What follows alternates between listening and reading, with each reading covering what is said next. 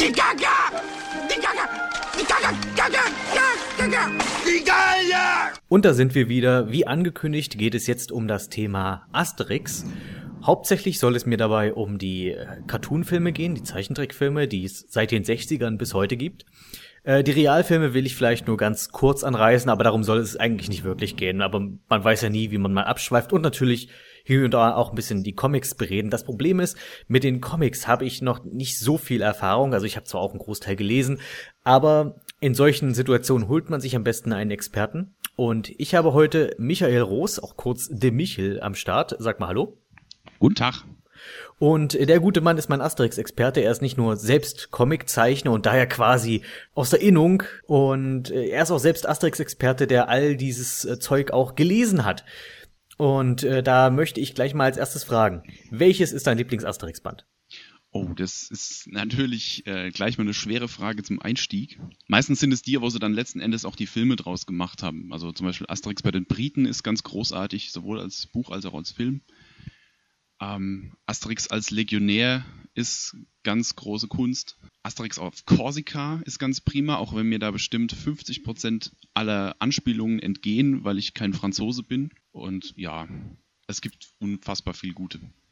Also ich muss sagen, ich habe größtenteils, was die Asterix-Comics betrifft, beschränkt sich meine Erfahrung auf all die Comics, die die Stadtbibliothek meiner Heimatstadt in petto hatte. Das waren schon einige, aber leider bei weitem nicht alle. Ich muss sagen, meine zwei Lieblings-Asterix-Comics sind A, bei den Schweizern. Und das wäre so einer, von denen ich auch irgendwie hoffen würde, dass man da vielleicht mal irgendwann einen Film draus macht, weil ich denke, das Potenzial ist deutlich da. Weil das Ding ist, dieser Comic hat auch ein bisschen was Schmutziges an sich mit diesen Senatoren, die irgendwie diese Fressorgien feiern und irgendwelches abartiges Zeug in sich reinstopfen, aber alle korrupt sind und sich gegenseitig versuchen zu ermorden. Und Asterix geht derweilen in die saubere Schweiz und sucht das Edelweiß. Ist einfach so ein sehr schöner Kontrast, der da entsteht. Und die Geschichte ist an sich auch wirklich klasse. Und der andere, den ich mag, und da weiß ich nicht, ob der so populär ist oder nicht, das ist Asterix im Morgenland. Erstens, weil es mal eine nette Abwechslung ist, dass Trubadix eine größere Rolle spielt in einem Comic, weil um den geht's im Wesentlichen ja in diesem. Und andererseits, ich weiß nicht, was es ist, aber ich finde, die Farben sind Asterix untypisch, aber sehr schön. Dadurch, dass die in diesem Morgenland sind, obwohl ich dir nicht mal so sehr sagen könnte, wie es überhaupt ausgeht. Ich weiß, worum es geht, aber ich weiß nicht mehr wirklich, was passiert direkt. Ja, stimmt. Das ist auch von den neueren Asterix-Bänden, also die erschienen sind, nachdem Goscinny gestorben ist, ist das noch einer der besseren. Wann ist der gestorben eigentlich? Irgendwann Anfang der 70er, glaube ich, war das schon. Ach so, dann sind ja doch schon einige Comics eigentlich ohne ihn entstanden. Soweit ich weiß, ist ab Asterix bei den Belgiern, das war, glaube ich, der letzte, den sie gemeinsam gemacht haben oder der zumindest auf einer Geschichte basiert, die Goscinny geschrieben hat. Und alle danach hat Albert Uderzo versucht, dann alleine zu machen. Und das merkt man leider überdeutlich. Uderzo war einfach der reine Zeichner. Und Goscinny war für die Geschichte zuständig. Genau. Goscinny ist der Autor und Uderzo ist der Zeichner. Ah ja. Ja, weil stehen immer beide Namen drauf. Und ich habe mich immer ein bisschen gefragt, okay, wer übernimmt jetzt da welche Rolle?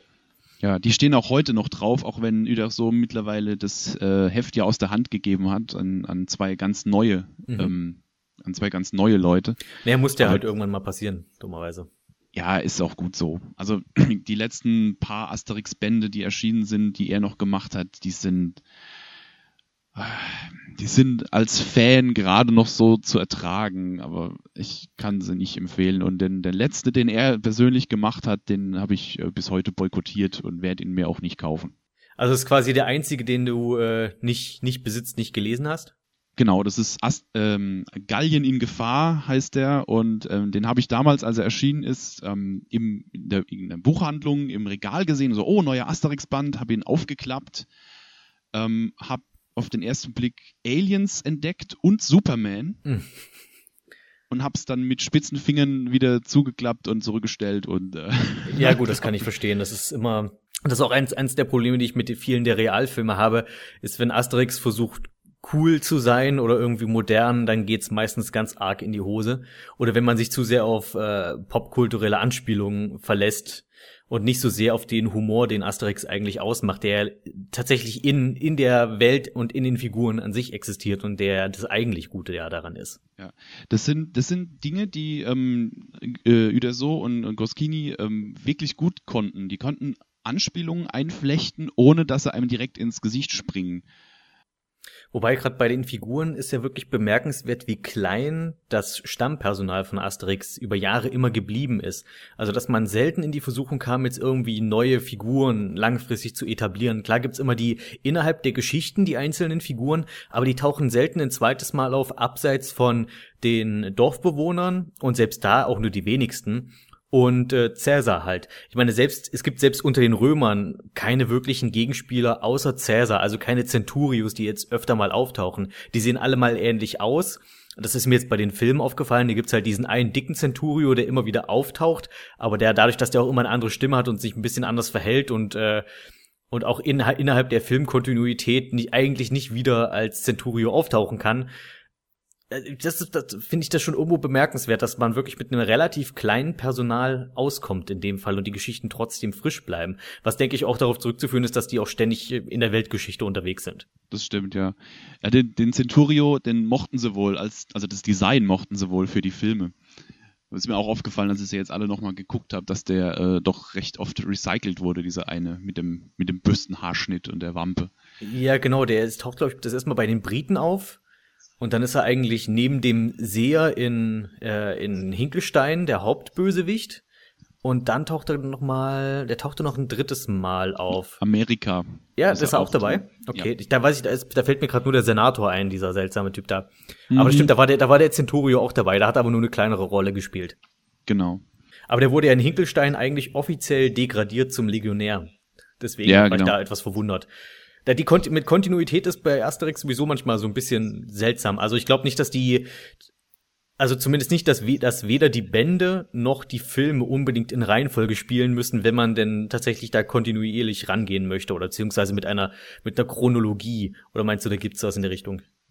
Ich glaube nicht. Also ich habe sie ja jetzt ja auch wirklich alle relativ zeitnah nochmal alle gelesen. Da kam jetzt keine Stelle, wo ich gedacht habe, da stimmt jetzt aber irgendwas nicht oder das war vorher oder das war nachher. Die kann man alle ziemlich gut austauschen.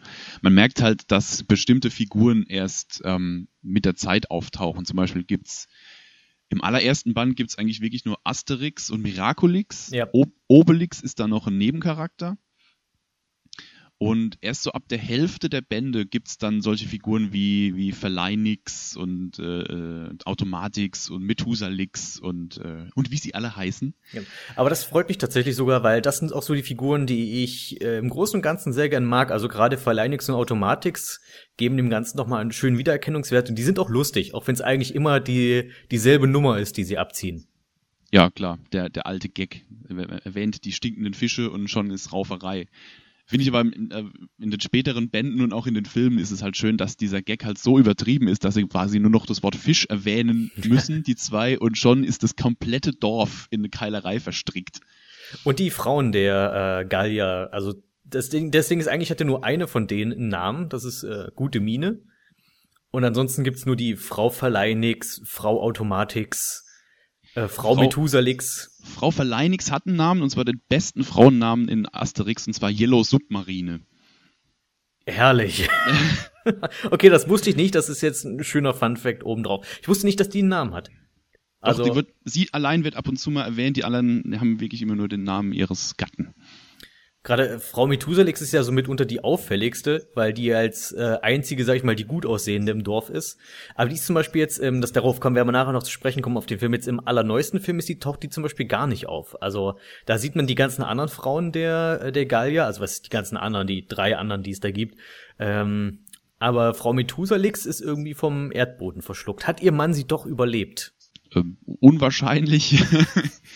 Ja, ich weiß auch nicht. Da habe ich jetzt ehrlich gesagt auch nicht drauf geachtet. Der neueste Film hat mich irgendwie überfahren mit allem. Da müsste ich jetzt nochmal gucken, um so bestimmte Details rauszukriegen. Aber dann lass uns doch mal auf die Filme zu sprechen kommen, oder möchtest du noch bei den Comics bleiben?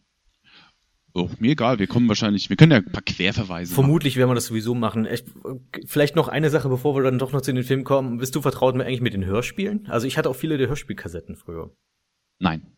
Die Hörspiele waren auch sehr gut gemacht. Man muss sich ein bisschen erstmal an die Sprecher gewöhnen, wobei ich sagen muss, dass gerade die Asterix-Sprecher, also die von der Figur Asterix selbst, auch in den Filmen oftmals ein Stück weit schwanken. Also ich war zum Beispiel kein Fan von Peer Augustinski, Asterix aus Asterix in Amerika.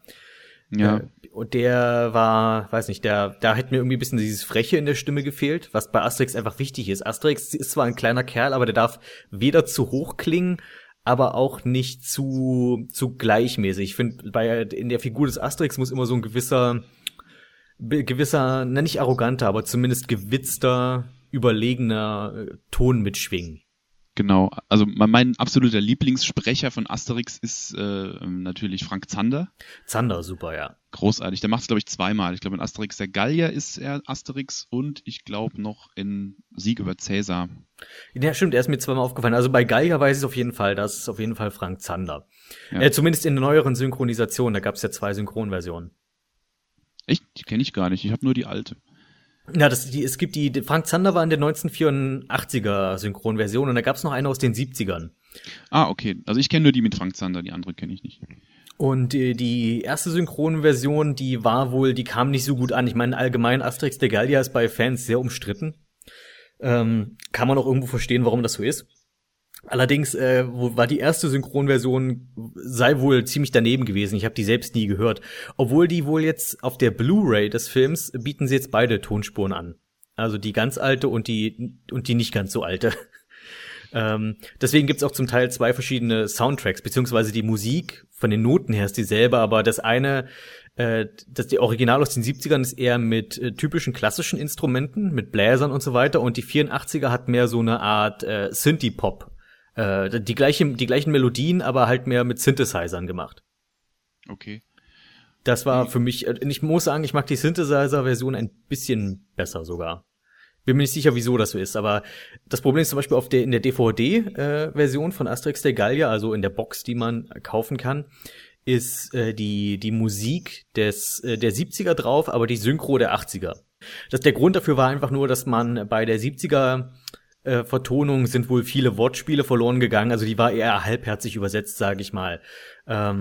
Und obwohl die Sprecher an sich recht gut waren, wenn man sich das nochmal anguckt, wer alles mitgesprochen hat, ich habe da jetzt gerade keinen Namen auf der Pfanne, ich habe mir nur mal vorher noch bei Wikipedia nochmal reingeschaut, was eigentlich mit dieser 70er-Jahre-Version auf sich hatte.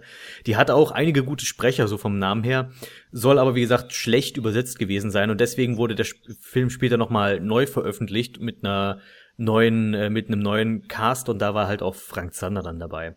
Wie findest du den Asterix der Gallier? Weil ich muss sagen, ich mag den Film sehr gerne, aber immer wenn ich im Internet über den Film lese ich mehr Negatives als Positives. Also bei Asterix der Gallier finde ich zum einen ist da der Film tatsächlich sogar noch einen Tick besser als das Comic. Das liegt aber auch wirklich zum großen Teil an der Synchronisation, weil ich glaube, das ist ähnlich wie bei den Bud Spencer-Filmen, dass da die ganzen Sprecher, vor allem Frank Zander, da einfach komplett vom Leder gezogen haben und da einfach mal gemacht haben, was sie wollen. Da sind Wortwitze drin, die gibt's im Comic nicht. Auch so legendäre Gags wie das mit dem Heuhändler. Oh, der ist so super. Du wirst einfach Holzwurmhändler. Was? Du scheuchst die Holzwürmer aus deinem Brett vom Kopf und schon läuft der Laden. Welch wunderbare Idee. Ich werde Holzwurmhändler. Und so ein Spruch wie, ach komm, verscheuch einfach die Holzwürmer aus deinem Brett vorm Kopf und wirst Holzwurmhändler. Stimmt, das ist jetzt, wo du es sagst, das ist tatsächlich etwas, was in einem Bud Spencer-Film hätte vorkommen können. Ja, und im Original, also im Comic sagt er, glaube ich, einfach nur, wenn es mit dem Heu nicht läuft, verkauf doch deinen Wagen und werd Wagenhändler. Das ist der Originaltext. Und da ist die Nummer mit dem Holzwurmhändler ist halt um Längen besser. Also so ein ikonischer Satz, den ich halt auch schon kenne, seit ich klein bin. Insofern habe ich bei Asterix der Gallier auch echt die Nostalgiebrille auf. Also ich kenne den wirklich, der Film ist deutlich älter als ich selber, logischerweise. Und ich kenne den seit meiner Kindheit, insofern finde ich den auch einfach großartig. Na, was oft an dem kritisiert wird, ist tatsächlich, dass der Film mitunter recht albern ist vom Humor her. Das sagen aber meistens diese Asterix-Puristen, auf die werden wir leider noch zu sprechen kommen, weil von denen liest du viel Negatives über die Filme, weil angeblich die Filme nicht diesen brillanten Witz der Comics eingefangen hätten. Wobei ich sagen würde, das kann alles durchaus sein. Man muss es aber auch nicht übertreiben und so tun, als wäre Asterix das größte politische Kabarett. Asterix hat tatsächlich einen sehr guten, feinen Humor und ich finde, viele der Filme greifen das auch gut auf. Und ja, es stimmt zwar, dass der erste Film, Asterix de Gallia, mitunter albern ist, also gerade der Centurio in dem Film, dessen eigentlicher, also sein Ding ist, dass er einfach das Wort Druide nicht aussprechen kann, und das ist eindeutig ein Ding der deutschen Version, das wird ja, so im Französischen nicht vorkommen.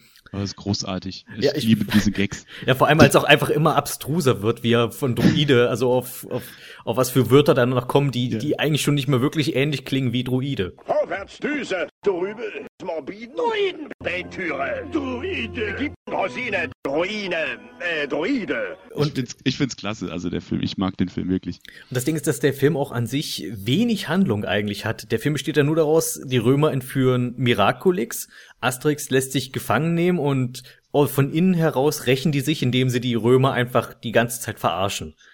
Und das ist eigentlich die ganze Handlung. Und denen halt falschen Zaubertrank zu trinken geben, wo dann die Bärte wachsen. Und man muss auch sagen, der Film ist an sich gestreckt, weil die Comics, also ein einzelner Comic, gibt halt tatsächlich nicht genug Handlung her, um einen ganzen Film zu füllen. Ich denke, das war auch einer der Gründe, warum die später dann meistens 2 Comics genommen haben, um daraus einen Film zu machen. Und man merkt schon, dass der Film hier und da so seine Längen hat, also dass zum Beispiel viele Animationen wiederholt werden.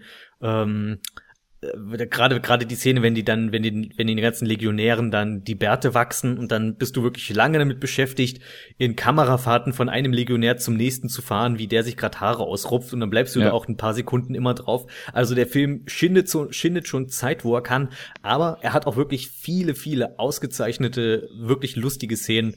Allein die Sache mit den Erdbeeren, wenn der Centurio ganz stolz die Erdbeeren bringt und die beiden einfach genüsslich die Erdbeeren aufessen und sich dann beschweren, dass die nicht so lecker waren. Also das ist einfach. Und das ist jetzt, ich meine, an alle Zuhörer, die sich mit Asterix nicht so gut auskennen, das ist für euch wahrscheinlich alle gerade gar nichts. Aber wenn ihr Asterix nicht geguckt habt, dann was zur Hölle ist los mit euch? Guckt gefälligst Asterix. So, das wollte ich nur mal kurz anmerken. Pause drücken, Asterix gucken und dann hier weiterhören. Richtig, das ist ein guter Vorschlag. Ich sehe schon, du hast das hier drauf mit dem Pseudoradio. Was ich auch sehr mag, ist, dass auf der DVD-Box, die ich zumindest habe, ich habe diese Jubiläumsedition, da sind die Filme 1-7 drin, also von der Gallia bis Amerika. Genau, und da ist auf jeder DVD auch eine Dialekt-Tonspur mit drauf. Ja. Weil ich da ein bisschen schade fand, dass nur die Gallier Dialekt sprechen. Die Römer sprechen ganz normal wieder immer noch Hochdeutsch. Ja, das stimmt. Also ich habe mir die auch nicht komplett angetan. Ich habe mal reingehört, weil ich glaube, also ich habe natürlich auch ein Film ist auch auf Pfälzisch, natürlich, weil ich komme ja aus der Pfalz. Insofern muss ich mir auch den pfälzischen Film angucken, und da merkt man aber schon teilweise, dass die Leute, die das synchron sprechen, teilweise nur so tun. Ja, also ich glaube, wir haben da die gleiche DVD-Edition. Ich habe auch diese 70er, diese unsagbar hässliche DVD-Box. Stimmt, ich weiß nicht, was da bei der Gestaltung schiefgelaufen ist, weil auf der DVD-Box, was ist das Cover? Irgendein Bild, wo Asterix und Obelix super traurig gucken aus Hinkelstein. Genau. Die sehen wahnsinnig deprimiert aus auf dieser Box, und ich weiß nicht, wer diese Entscheidung getroffen hat. Die Box an sich inhaltlich ist super, sowohl von den Extras, du hast so ein paar der Original-Trailer mit drauf, du hast diese extra Tonspur, was ein super Service ist, wie ich finde, und du hast einige der besten Asterix-Filme mit in der Box, aber die Gestaltung ist halt fast alles aus Operation Hinkelstein, und der Film ist halt gerade eigentlich der deprimierendste von allen Asterix-Filmen. Der ist sehr düster, ja. Also dem kommen wir ja noch. Ja. Ich blick gerade noch, was mir halt noch aufgefallen ist, ich fand auch, der Gallier hatte einen sehr einprägsamen und sehr atmosphärischen Soundtrack. Gerade wenn Miraculix dann seinen Zaubertrank braut und du hast diese sehr tiefe, ruhige Melodie, die aber was Mysteriöses an sich hat, Also da hat der Komponist hat da wirklich ganze Arbeit geleistet, während zum Beispiel die Animation tatsächlich TV-Niveau der 60er ist im Wesentlichen. Also es sieht heutzutage wirklich nicht mehr aus wie ein Kinofilm. Ist auch buchstäblich so. Also ich habe jetzt gerade auch vor kurzem, ich habe ja ein bisschen recherchiert in Vorbereitung, nochmal so eine Asterix-Doku mir angeguckt. Und da haben sie das genauso auch erklärt. Also der Asterix, der Gallier, wurde irgendwie, also überhaupt die Entscheidung, da einen Film draus zu machen, wurde irgendwie hinterrücks getroffen von ihrem Manager oder so. Die haben dann, der hat einfach mal sich die Rechte für einen Asterix-Film gesichert. Und der wurde fürs französische Fernsehen produziert. Also mit 0,0 Budget. Ja, so sieht er auch aus. Und man sieht auch, dass das andere Zeichner sind. Mhm. Also natürlich sind es im Trickfilm immer andere Zeichner, aber da sieht man auch wirklich, dass das eben bei weitem nicht die Originalzeichner sind. Stimmt, Asterix und Miraculix, also überhaupt die Figuren sehen schon alle arg anders aus. Ja. Also auch der zum Beispiel hast du auch diese eine seltsame Szene, die mich als Kind schon immer verwirrt hat, wenn Asterix ins Dorf zurückläuft und da ist dieser zweite Obelix. Das ist einer der Wächter am Tor. Echt? Es sieht aus wie Obelix, nur mit langen Haaren, aber ansonsten ist es 1:1 dieselbe Figur. Okay, da habe ich noch nie drauf geachtet. Es gibt zwei Obelixe in dem Film. Einmal den normalen, den wir kennen, und noch einen zweiten mit langen Haaren und Speer. Ah, ja, der trägt aber die gleiche Hose und ist auch dick und groß. Ja, daran merkt man, dass damals Obelix halt einfach nicht wichtig war. Ja. Der war halt nur so ein Nebencharakter. Was mir beim Gucken nochmal aufgefallen ist, das ist der einzige Zeichentrickfilm, den ich kenne, der Day-for-Night-Shots hat. Stimmt, die sehen wirklich so aus, jetzt wo du es sagst. Das war gerade am Schluss die Szene, die obligatorische Szene am Lagerfeuer. Mhm. Da ist alles halt auf blau gedreht und auch das Feuer ist blau. Also hat einfach die Helligkeit runtergedreht haben von der ganzen Szene. Die wussten halt nicht, wie sie das drehen sollen ansonsten. Das ist auch schwierig bei Nacht zu filmen. Natürlich. Aber eine Sache, die ich noch interessant fand an dem Film, und zwar zur Handlung. Ich weiß nicht, kam das auch im Original-Comic vor? Was ich nämlich gut fand, war, dass am Anfang schon gleich die Regeln für den Zaubertrank festgelegt werden. Und zwar, dass der Zaubertrank super stark macht, aber nicht unverwundbar. Ich finde, das ist nämlich eine wichtige Unterscheidung. Deswegen sieht man auch zum Beispiel später bei Asterix in Amerika, wenn die Indianer Obelix einkreisen, dass er da tatsächlich Angst hat, wenn die mit Pfeilen auf ihn schießen. Ja, das finde ich insofern auch gut, weil ich glaube, wenn sie das nicht gemacht hätten, wären die Comics auch super langweilig irgendwann. Also wenn die, ich meine, manchmal ist es ja schon ein bisschen fadenscheinig, dass sie dann auf einmal bestimmte Probleme nicht mit Gewalt lösen auf einmal, weil sie sagen, oh, die Römer, die sind hier anders als bei uns zu Hause, die hauen uns in Stücke. Oder es sind diesmal irgendwie eine Legion mehr als sonst und jetzt können wir die nicht alle platt machen. Ja, genau. Und später feiern sie Geburtstag und überfallen zur Feier des Tages alle 4 Römerlager auf einmal und so. Also aber gut, kriegst du alle 4 zusammen, namentlich? Laudanum, Barbarorum, Aquarium und Kleinbonum. Jawohl, sehr gut, sehr gut. Damit hast du deinen Expertenstatus hier zementiert. Vielen Dank. Ich habe gerade neulich auch nochmal so ein paar Namen nachgeguckt, weil wir hatten es davon, dass die Namen im Deutschen eben so meistens Wortspiele sind.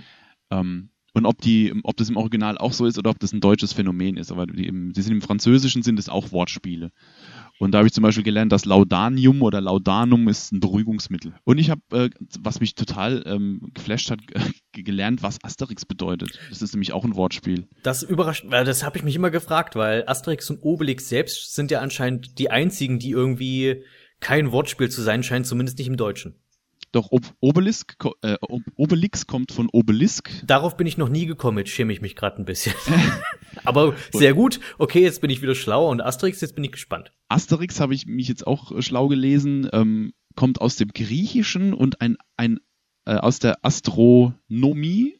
Und ein Asterisk ist ein Zwergstern. Das heißt, Asterix bedeutet so viel wie Sternchen. Wahnsinn. Okay. Tja, haben wir wieder was gelernt. Wirklich, das ist jetzt auch eine sehr gute Info, die ich wirklich interessant finde. Mir ist auch tatsächlich auch aufgefallen bei allen Filmen ist, ich finde, Asterix ist immer dann am besten, wenn der Zaubertrank eben nicht die Lösung aller Probleme ist. Ja, natürlich. Das merken wir dann auch noch bei Erobert Rom. Die besten Aufgaben sind die, wo der Zaubertrank eigentlich keine Rolle spielt. Aber da wirst du jetzt doch schon genau wissen, um welches es dann geht, um welche Prüfung. Natürlich. Das ist eigentlich die, die ist auch die jeder sofort als erstes nennt, wenn man über den Film redet. Aber vorher kommt noch Asterix und Kleopatra. Und das, was ich mich da jetzt überrascht hat, als ich mir das mal angeschaut habe, dass der nur ein Jahr später nach Gallia kam. Was ich schon verwunderlich fand, dass, weil das früher waren die, lagen ja schon, was eigentlich üblicher, dass zwischen Filmen eine gewisse Zeit liegt, je nachdem, wie erfolgreich die waren. Das ist ja erst eigentlich ein Phänomen der neueren Kinolandschaft, dass man, während ein Film in die Kinos kommt, ist der zweite Teil quasi schon so gut wie abgedreht. Und hier Kleopatra kam schon ein Jahr später. Und hier hat man aber schon gemerkt, dass hier schon ein bisschen zugelegt wurde, auch was Animationsqualität angeht, obwohl auch hier der immer noch nicht ganz da angekommen ist, von dem wir Asterix heute kennen. Ja, nee, der ist deutlich besser von der Animation her, aber man sieht auch da, dass es noch andere Zeichner sind. Also, dass der auch wahrscheinlich auch relativ schnell dann abgedreht wurde, ja nicht, also produziert wurde. Was mir noch aufgefallen ist, gerade beim Wechsel zwischen Gallia und Kleopatra, ist, dass im Asterix der Gallier alle Figuren noch 4 Finger haben. Das war später nie so, also in den Comics nicht. Das haben so diesen typischen Mickey Maus 4 Finger Hand noch, und ab Kleopatra haben sie das nicht mehr. Gerade bei der Animation ist mir da auch jetzt wieder beim Gucken aufgefallen, dass wirklich, wie auffällig es ist, wie viel Animationen wiederholt werden. Allein wenn du dir am Ende das Bankett auf dem Schiff mal anschaust, wo ja so eine Kamerafahrt über den langen Tisch gibt, an dem die ganzen Figuren sitzen, und die haben alle eigentlich nur eine Bewegung, die sie bis in alle Ewigkeit wiederholen. Ja. Also du hast ja den Spion sitzen und der macht seine eine Handbewegung, wo er Äpfel klaut. Mhm, und die Äpfel werden auch nicht weniger, also der klaut den Apfel von irgendwoher und das wiederholt sich einfach. Und das siehst du auch auf der Baustelle und eigentlich überall, die Laufanimation, das ist sehr Scooby-Doo-haft. Mhm. Aber es ist, ich glaube, Kleopatra gehört somit zu den absolut populärsten Filmen von Asterix. Also ich würde sagen, es gibt 3, die populärer sind als alle anderen. Das sind Kleopatra, erobert Rom und Briten. Ich mochte den Kleopatra-Film lange Zeit nicht so wirklich. Oh, sag an, warum? Ich weiß nicht, warum, an was es liegt. Am Anfang hat mich gestört, dass sie singen. Dabei muss ich sagen, die Lieder sind somit das Beste an dem ganzen Film. Zumindest ja, mittlerweile weiß ich den Albernheitsgrad zu schätzen von den Liedern. Früher hat mich das irgendwie total gestört. Mittlerweile finde ich die großartig. Gerade das Lied, wenn der wie heißt der denn? Pyradonis und sein Helfershelfer, wenn die den Giftpudding kochen. Pudding mit Arsen, genau. Pudding mit Arsen. Die Lieder sind, wie gesagt, für mich eins der absoluten Highlights. Und also für mich sind 2 sehr auffällig. Ich meine, eigentlich gibt's ja auch im Wesentlichen nur 3 oder 4 Lieder in diesem Film, aber das Lied vom Schlemm ist nicht einfach, also ich finde, es ist nicht einfach nur ein albernes Liedchen über irgendwas, weil wir Zeit strecken mussten, und offensichtlich sind die Lieder drin, weil sie Zeit strecken mussten. Wir sind immer noch in der Phase von Asterix, wo aus einem Comic ein Film gemacht wird und man muss irgendwie gucken, wie man die Handlung gestreckt kriegt, damit da auch ein Film daraus entsteht. Und ich glaube, nur deshalb sind wirklich diese Lieder drin. Aber die Lieder an sich sind trotzdem auch von der Übersetzung her wirklich gut gelungen. Also wenn du dir gerade dieses Lied vom Schlemm mal textlich betrachtest und wie das gesungen ist, es ist so liebevoll und so leidenschaftlich, und es ist nicht einfach irgendwas, was dahin plätschert, sondern es ist einfach wirklich dieses Lied, es bleibt im Kopf, der Text ist eingängig und der ist auch wirklich gut geschrieben, und wie sie es aufbaut, das fängt erstmal an mit einem Meer aus Bier, was für einen Kinderfilm heutzutage vermutlich nicht mehr vorkommen würde. Geht dann über in Loblieder auf Schweinebraten, und wenn du denkst, das Lied ist vorbei, kommt noch eine Strophe über Käse.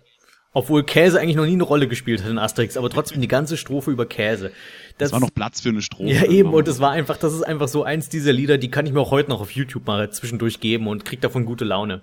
Und das Pyradonis-Lied, das mit Pudding für Arsen, das ist auch einfach wahnsinnig gut geschrieben. Also die Reime, die ganzen Wörter, die sie da finden, um irgendwie dieses Lied auf Deutsch hinzukriegen, da waren wirklich ein paar kreative, gute Köpfe am Werk. Und das Timing in dem Lied ist großartig mit dem, wenn der Gehilfe dann Soße und Salz anbietet. Eingeplatztes Spinnenbein und dann Wustersoße rein. Das sind so die Highlights eigentlich in dem Song und erzeugen auch immer Lacher. Auch wenn auch Leute, die den Film schon auswendig können, lachen eigentlich an der Stelle immer. Ja, also wie gesagt, mittlerweile kann ich den Film auch vollends genießen. Ich fand die Lieder früher doof. Mittlerweile weiß ich zu schätzen, wie wunderschön albern die sind. Und natürlich random Dromedar-Auftritt. Aus dem Nichts kommt das Dromedar und erklärt, dass es kein Kamel ist.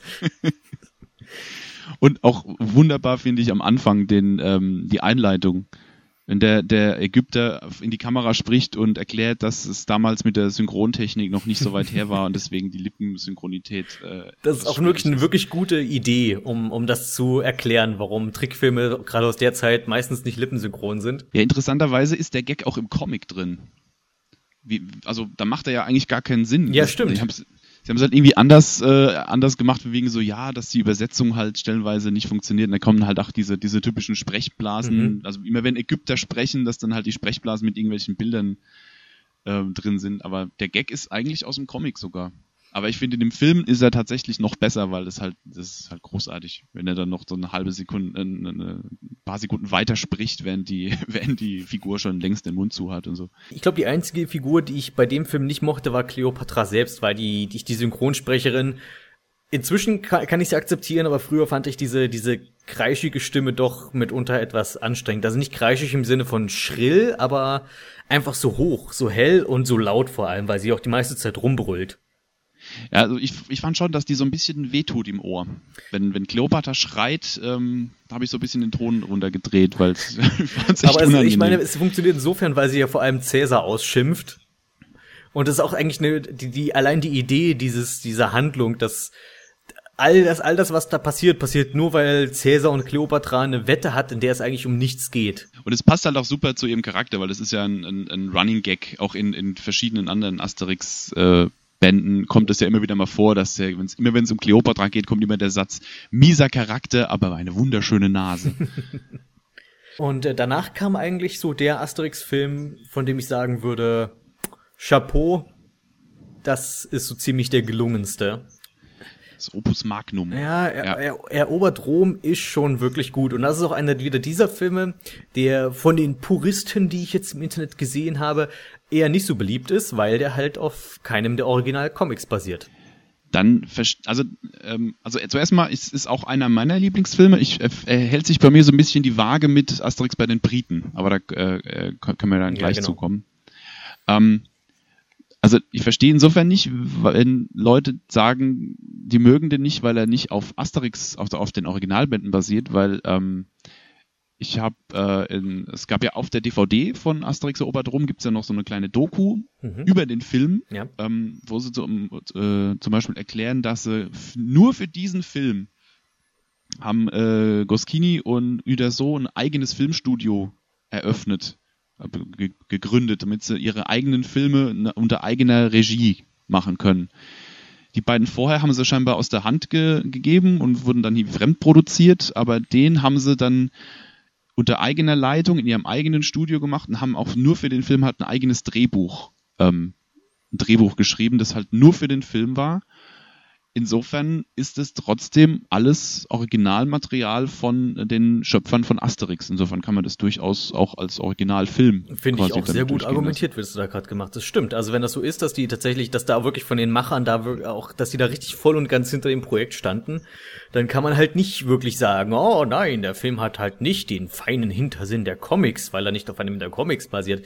Ich verstehe zwar die Kritik, dass das Ende schon den Status Quo irgendwo bricht, mit dass Asterix tatsächlich Rom erobert und Cäsar abtritt.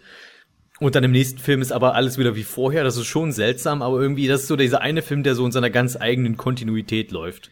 Ja, ich glaube, die hatten einfach Bock, was Eigenes zu machen und nur für das Medium Film was zu schreiben, weil Uderzo auch, der stand dem Medium Film generell etwas skeptisch gegenüber, weil er halt der Meinung war, dass die Gags, die in Asterix vorkommen, sich nicht auf das Medium Film übertragen lassen oder nur mit Einschränkungen oder wenn man es abwandelt. Und da hatten sie wohl wirklich dann das Bedürfnis zu sagen, okay, wir schreiben jetzt mal was nur für das Medium Film. Was tatsächlich immer mal schwankt, ist die Beziehung zwischen den drei Hauptgalliern, Asterix, Obelix und Miraculix und Cäsar. Manchmal weiß er, wer die sind, manchmal weiß er nicht, wer sie sind. Manchmal wissen die Römer vom Zaubertrank und in Asterix erobert Rom wissen sie wieder nicht vom Zaubertrank. Da nehmen sie an, dass die Gallier Götter sind. Ich kann verstehen, dass man da sagt, okay, das ist irgendwie, naja, es ist halt seltsam, wenn man die Filme sich da mal betrachtet und hast du diesen einen, der irgendwie wirklich total aus der Reihe tanzt. Wobei total aus der Reihe tanzt prinzipiell nicht schlecht ist, aber als Filmreihe sticht er schon irgendwo raus. Ja, also ich würde sagen, also wenn es jetzt, ja, in anderen Comics wird man von einem Paralleluniversum sprechen wahrscheinlich. Ja, das stimmt. Wenn es ein Marvel-Comic wäre, wäre es jetzt ein Paralleluniversum.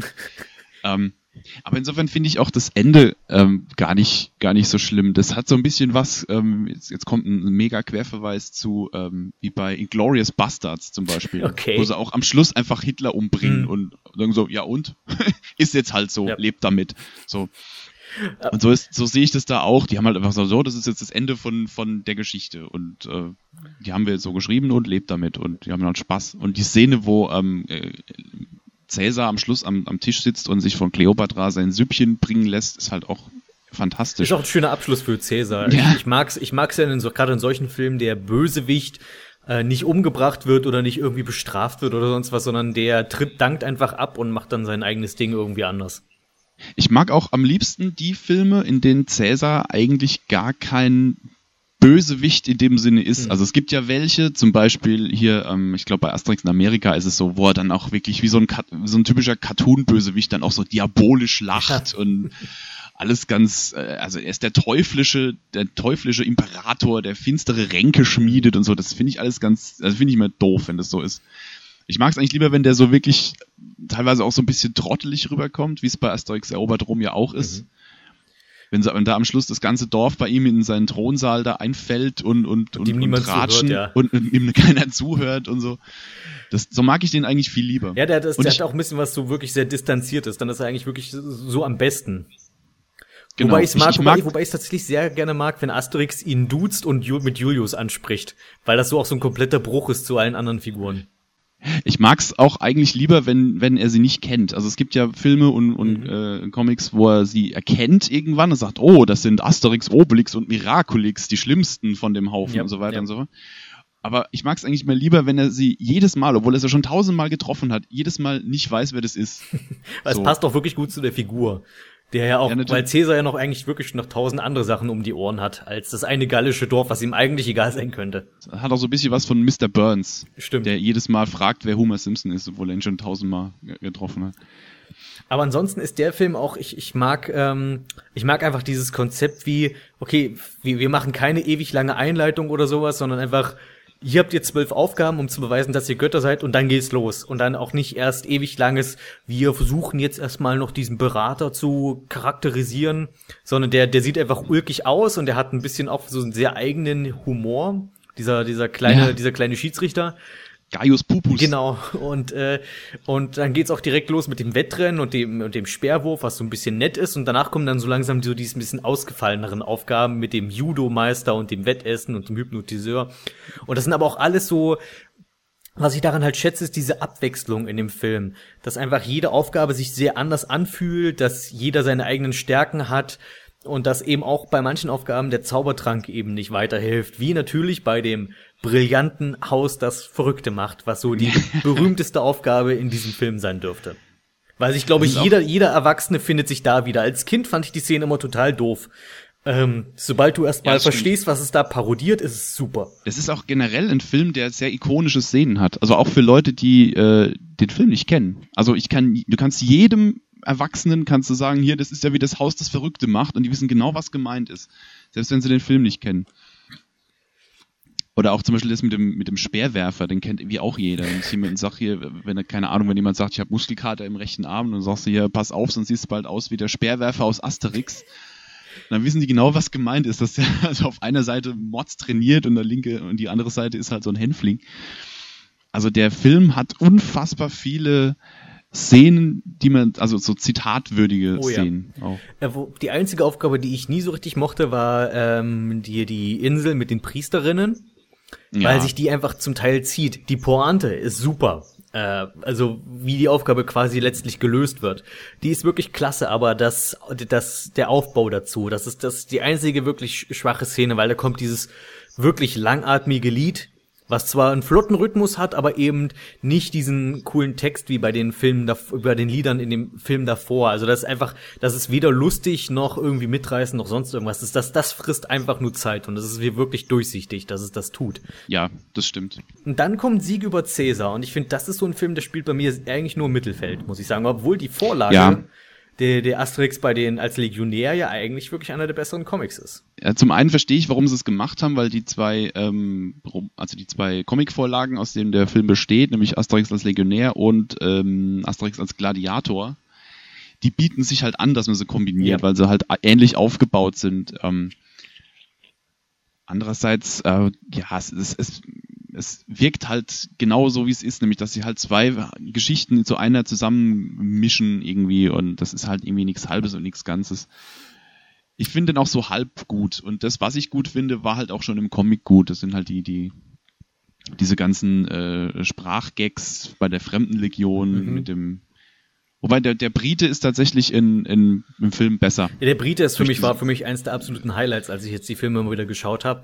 Und bei Sieg über Cäsar, das war so einer der Filme, vor dem es mir erst so ein bisschen gegraut hat, weil ich wusste, dass ich den nicht so doll fand. Der hat sich dann aber doch wieder als besser rausgestellt, als ich eine Erinnerung hatte. Die Sachen, die ich schon früher doof fand, finde ich immer noch doof. Zum Beispiel, dass Romanzen in Asterix selten funktionieren. Bin ich der Ansicht. Und dass es mir leider egal war, ob Asterix und Obelix rechtzeitig kommen, weil es geht ja eigentlich nur darum, dass sie Barbie und Ken retten müssen. Ja. Und mit denen kann ich nicht mitfiebern, weil die beiden haben keinen Charakter. Die sind einfach nur zwei Schönlinge, die entführt werden, und Asterix und Obelix reisen halt hinterher. Das wirkliche Highlight des Films war für mich die Zeit als Legionär. Die war das absolut Beste. Die Ausbildung, die Küche dort und der Brite mittendrin, der einfach alle in den Wahnsinn treibt und dem aber das scheußliche Essen gut schmeckt. Ja, je besser die Armee, desto schlechter das Essen. Ja, der Brite ist wirklich groß. Gerade dieses What He Says, das kommt ja halt im Comic kommt das gar nicht. Deswegen ist das einer der wenigen Highlights im Film. Ja, ansonsten, der Film spielt im Mittelfeld. Ich finde ihn okay. Den kann man gucken, Was ich mochte, ist, dass Obelix' Charakter dann mal ein bisschen mehr rauskommt, also dass er dann, also ich finde, der verlegene Obelix und der eifersüchtige Idefix sind schon sehr putzig dann. Und es passt auch besser zu Obelix, dass er sich verliebt. Bei Asterix fände ich das sehr unpassend. Nee, das kommt auch, glaube ich, nie vor. Es gibt keinen einzigen Asterix-Band, in dem eine Romanze mit Asterix angedeutet wird. Es gibt einen neueren, wo auch die Eltern vorkommen. Das ist schon irgendwie schwierig. Also ich mag den Band auch nicht besonders bei Asterix und La Traviata. Ist das nicht da, da wo er irgendwie eine Frau hat? Es gibt doch so einen irgendwie, die Braut des Asterix oder sowas. Oder nee, der Sohn des Asterix meinte ich. Aber das ist ein Findelkind. Das hat. Ach so, okay. Den kannte ich zum Beispiel nicht. Das war aber auch einer, von dem ich mich ferngehalten habe, weil der hat mich wirklich überhaupt nicht interessiert. Der ist okay. Denn das ist einer der Schwächeren, aber den kann man noch lesen, das ist okay.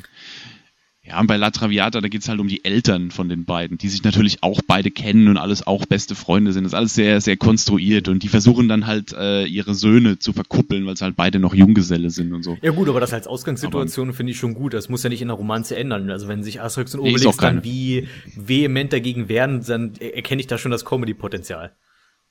Ja, nee, es kommt auch nie zu einer Romanze. Also das hätte ich auch sehr doof gefunden. Ich glaube, wird auch keiner der Fans wird es annehmen, wenn stimmt. Dann auf einmal da eine Frau mit... es sind immer noch Gallier da. Die Frauen, sehr untergeordnete Rolle. Ja, ich meine, das ist das Frauenbild in den Filmen, das ist einem früher nicht so aufgefallen, aber die ganzen Frauen kämpfen ja auch zum Beispiel nur mit dem Nudelholz. Also natürlich.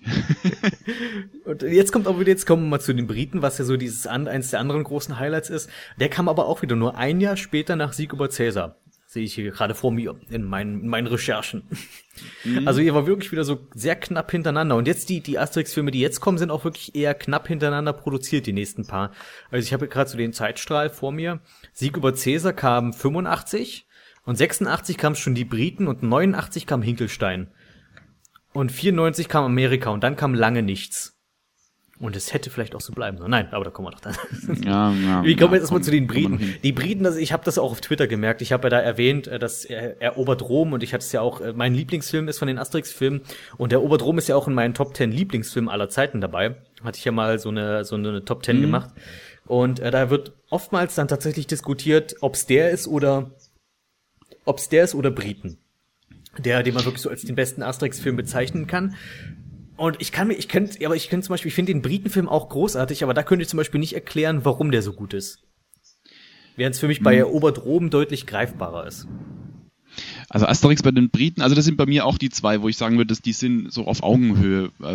Asterix Erobert Rom ist halt, das ist halt was ganz Eigenes. Da haben sie halt einfach mal komplett die Sau rausgelassen, die beiden. Und Asterix bei den Briten ist, finde ich, ist einfach der sich am nächsten an die Comic-Vorlage hält. Das ist auch mal einer, wo der komplett nur ein Band behandelt, ohne Streckungen zwischendrin. Stimmt, der hat keine Längen. Ohne keine Lieder und keine ewig langen Landschaftsaufnahmen oder sonst irgendwas. Irgendwie haben sie es da geschafft, den zu füllen, ohne dass er sich zwischendrin mal zu lang anfühlt. Und was bei dem Film besonders ist, finde ich, dass das einer der wenigen ist, wo der Film tatsächlich besser ist als das Comic. Und es liegt genau wie bei Sieg über Cäsar auch daran, dass man diesen britischen Akzent einfach hat. Ja.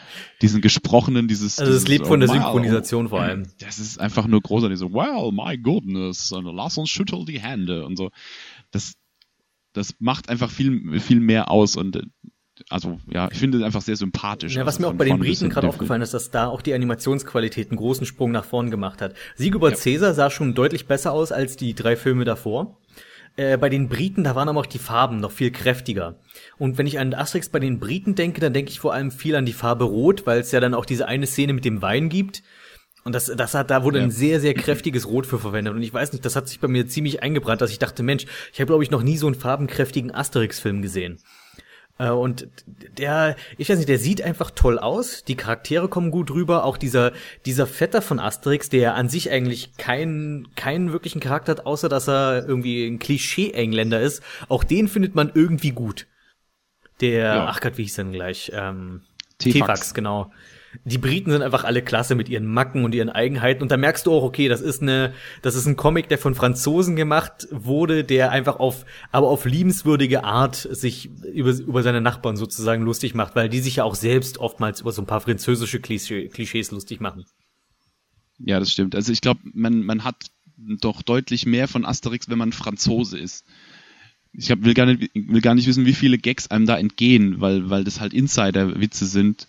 Gerade bei so Bänden wie Asterix auf Korsika oder Asterix bei den Belgiern, da sind unfassbar viele Insider-Witze drin, über die fliegt man als deutscher Leser, glaube ich, einfach so das drüber. Das ist vermutlich richtig so, ja.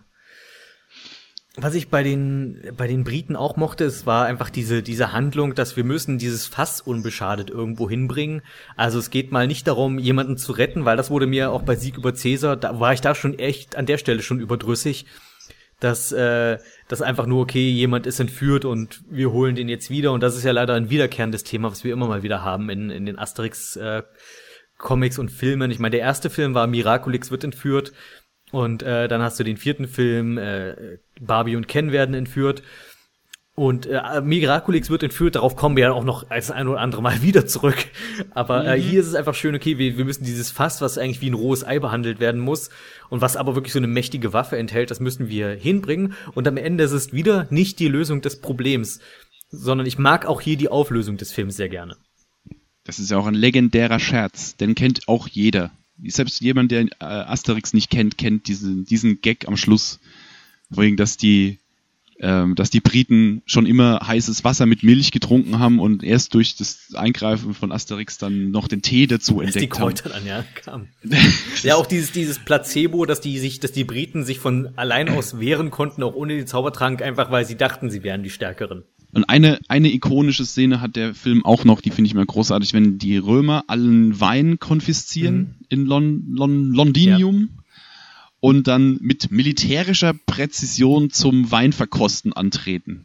Und nur eine Szene später ist es schon vorbei. Das ist so großartig. Dieses Fässer schlagt ein, trinkt aus. Und man sieht ja auch dann, Obelix ist betrunken. Ja.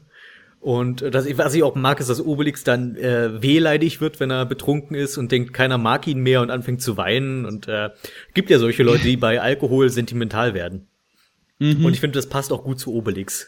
Und dann kam der Film, der, glaube ich, am meisten umstritten sein dürfte, Operation Hinkelstein. Ja. Ein Film, bei dem ich immer mal den gut finde und immer mal wieder nicht so gut. Meine Mutter hasst den zum Beispiel, die mag die Asterix-Filme allesamt sehr gerne. Den findet sie blöd, weil sie Miraculix so nervig findet in dem Film. Und allgemein ist das auch wirklich ein ziemlicher Ausreißer. Da würde mich auch mal die Hintergrundgeschichte interessieren, was da eigentlich, was sie sich dabei gedacht haben. Weil die Comic-Vorlage ist ja gar nicht mal so düster, also die beiden, die sie da zusammengefasst haben. Das stimmt, also das ist ja, wie heißen sie? Kampf der Häuptlinge und der Seher. Genau. Nö, die sind beide nicht, also der Anfang von der Seher ist halt düster, das mit dem Gewitter, aber das war's dann auch. Aber der Film ist tatsächlich, den haben sie total, der wirkt sehr bedrückend und sehr finster generell, auch vom Zeichenstil her. Viele unangenehme Farben, also was mir aufgefallen ist, viele Graus, Graublaus, viele dunkle Rottöne. Also der wirkt auch einfach wirklich, wie gesagt, vom Stil her sehr viel dunkler als alle anderen. Ja. Und was ich total verstörend finde mittlerweile, ist es mir jetzt beim erneuten Gucken nochmal aufgefallen, ist die Szene, wo sie den Römer fangen und zum Zaubertrank verkosten missbrauchen. Oh ja, die war echt, das ist mir aufgefallen, die war irgendwie, das war ein bisschen unangenehm dann. Die ist im Comic, kriegt er die Suppe auch zu probieren, aber der wird dann einfach nur bunt. Der wird dann blau, grün, gelb kariert und so und am Schluss, keine Ahnung, dann wird er halt so leicht und fliegt dann weg. Das ist so ist es im Comic. Aber im Film zelebrieren sie das ja und er kriegt die tollsten Verformungen und schreit dabei wie am Spieß. Und also es hat schon ein bisschen was von Folter, diese Szene. Ich find's echt unangenehm, wenn man jetzt mal drüber nachdenkt. Also und ich meine, klar, Asterix ist schon immer nicht zimperlich. Also die Römer werden ja immer, wenn sie nicht rausrücken mit der Sprache, wenn sie direkt mal verprügelt und also quasi auch gefoltert, bis sie rausrücken mit der Sprache. Aber die Szene ist schon... Das war schon nicht mehr lustig, weil ansonsten ist es ja immer ganz witzig, wenn Asterix irgendwie jemanden verhört und dann, weil der ist ja sonst immer so ausgeglichen und dann, wenn er kurzartig so solche Ausbrüche hat, hat das ja auch was Humorvolles an sich. Bloß da war das dann wirklich unangenehm tatsächlich, weil er sich das auch wirklich ewig hinzieht und was der alles durchmachen muss, der arme Römer. Weil er explodiert ja dann auch am Schluss. Also sie glauben, er ist explodiert und er ist dann nur geschrumpft oder sowas. Und die gehen dann wirklich davon aus, ja, der ist jetzt halt tot. Ich finde es, also im Film schon, finde ich unangenehm. Unangenehm hart für Asterix. Es ist auch, finde ich, der erste wirklich hassenswerte Bösewicht in einem Asterix-Film. Ich meine, du hattest vorher mal Pyradonis, der war aber... Ja, den konnte man nicht wirklich hassen. Man wusste, das ist der Bösewicht und der war aber trotzdem lustig. Aber der Lügfix, also das macht den Film insofern gut, dass man drauf wartet, dass man es gar nicht abwarten kann, dass der endlich entlarvt wird. Das ist einfach, weil der einfach so ein widerliches Schwein ist. Ja.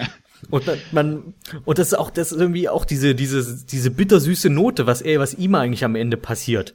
Also er stirbt zwar nicht, also da geht man natürlich auch wieder drum herum, dass man hier keinen Bösewicht umbringt, aber es ist ja nicht so weit davon entfernt. Er verliert sein Gedächtnis und muss im ewig quasi als verlorener Irrer durch den Wald wandeln. Das ist auch kein schönes Schicksal. Nee. Also aber ich finde eine schöne Situation finde ich zwischen ihm, also zwischen Lügfix und dem Centurio. Dass er sich bei ihm rausreden will, indem er sagt, er ist ein Seher und sagt ihm das eine glänzende Karriere voraus und dann sagt der Centurio, aber ja, wir haben Befehl, alle Seher einzukerkern. Und dann sagt er, nein, ich bin kein Seher. Und dann, dann hast du mich also angelogen. Und dann kommst du erst recht hin. So, doch, ich bin Seher. Und das ist schön, weil da auch gezeigt wird, dass wenn du halt, dass du halt mit Lügen irgendwann schon in der Sackgasse stehst. Und da gab es ja auch dann keinen wirklichen Ausweg mehr, obwohl der auch immer wieder Glück hatte, wirklich bis zum Schluss hat er es immer wieder geschafft, dass sich irgendwie was zu seinen Gunsten wendet. Aber das war wirklich dieser Film ist wirklich, wie du schon sagtest, der ist seltsam hart, auch dass der Seher am Anfang vorschlägt, Idefix aufzuschlitzen und aus seinen Eingeweiden zu lesen. Mhm. Ich meine, es wird zum Glück nicht gemacht, aber allein der Vorschlag, dachte ich, was wirklich... nicht ohne. Oder dass sie den Legionär, bevor er zum Verkosten geht, der wird ja auch dazu gezwungen, zu den Galliern zu gehen, dass der ist ja in diesem Kessel, steckt er fest, und dass sie den dann auskochen, damit er freiwillig rauskommt. Und die stellen ihn ja wirklich aufs Feuer und da kommt er mit so Brandwunden raus. Was ist denn hier los?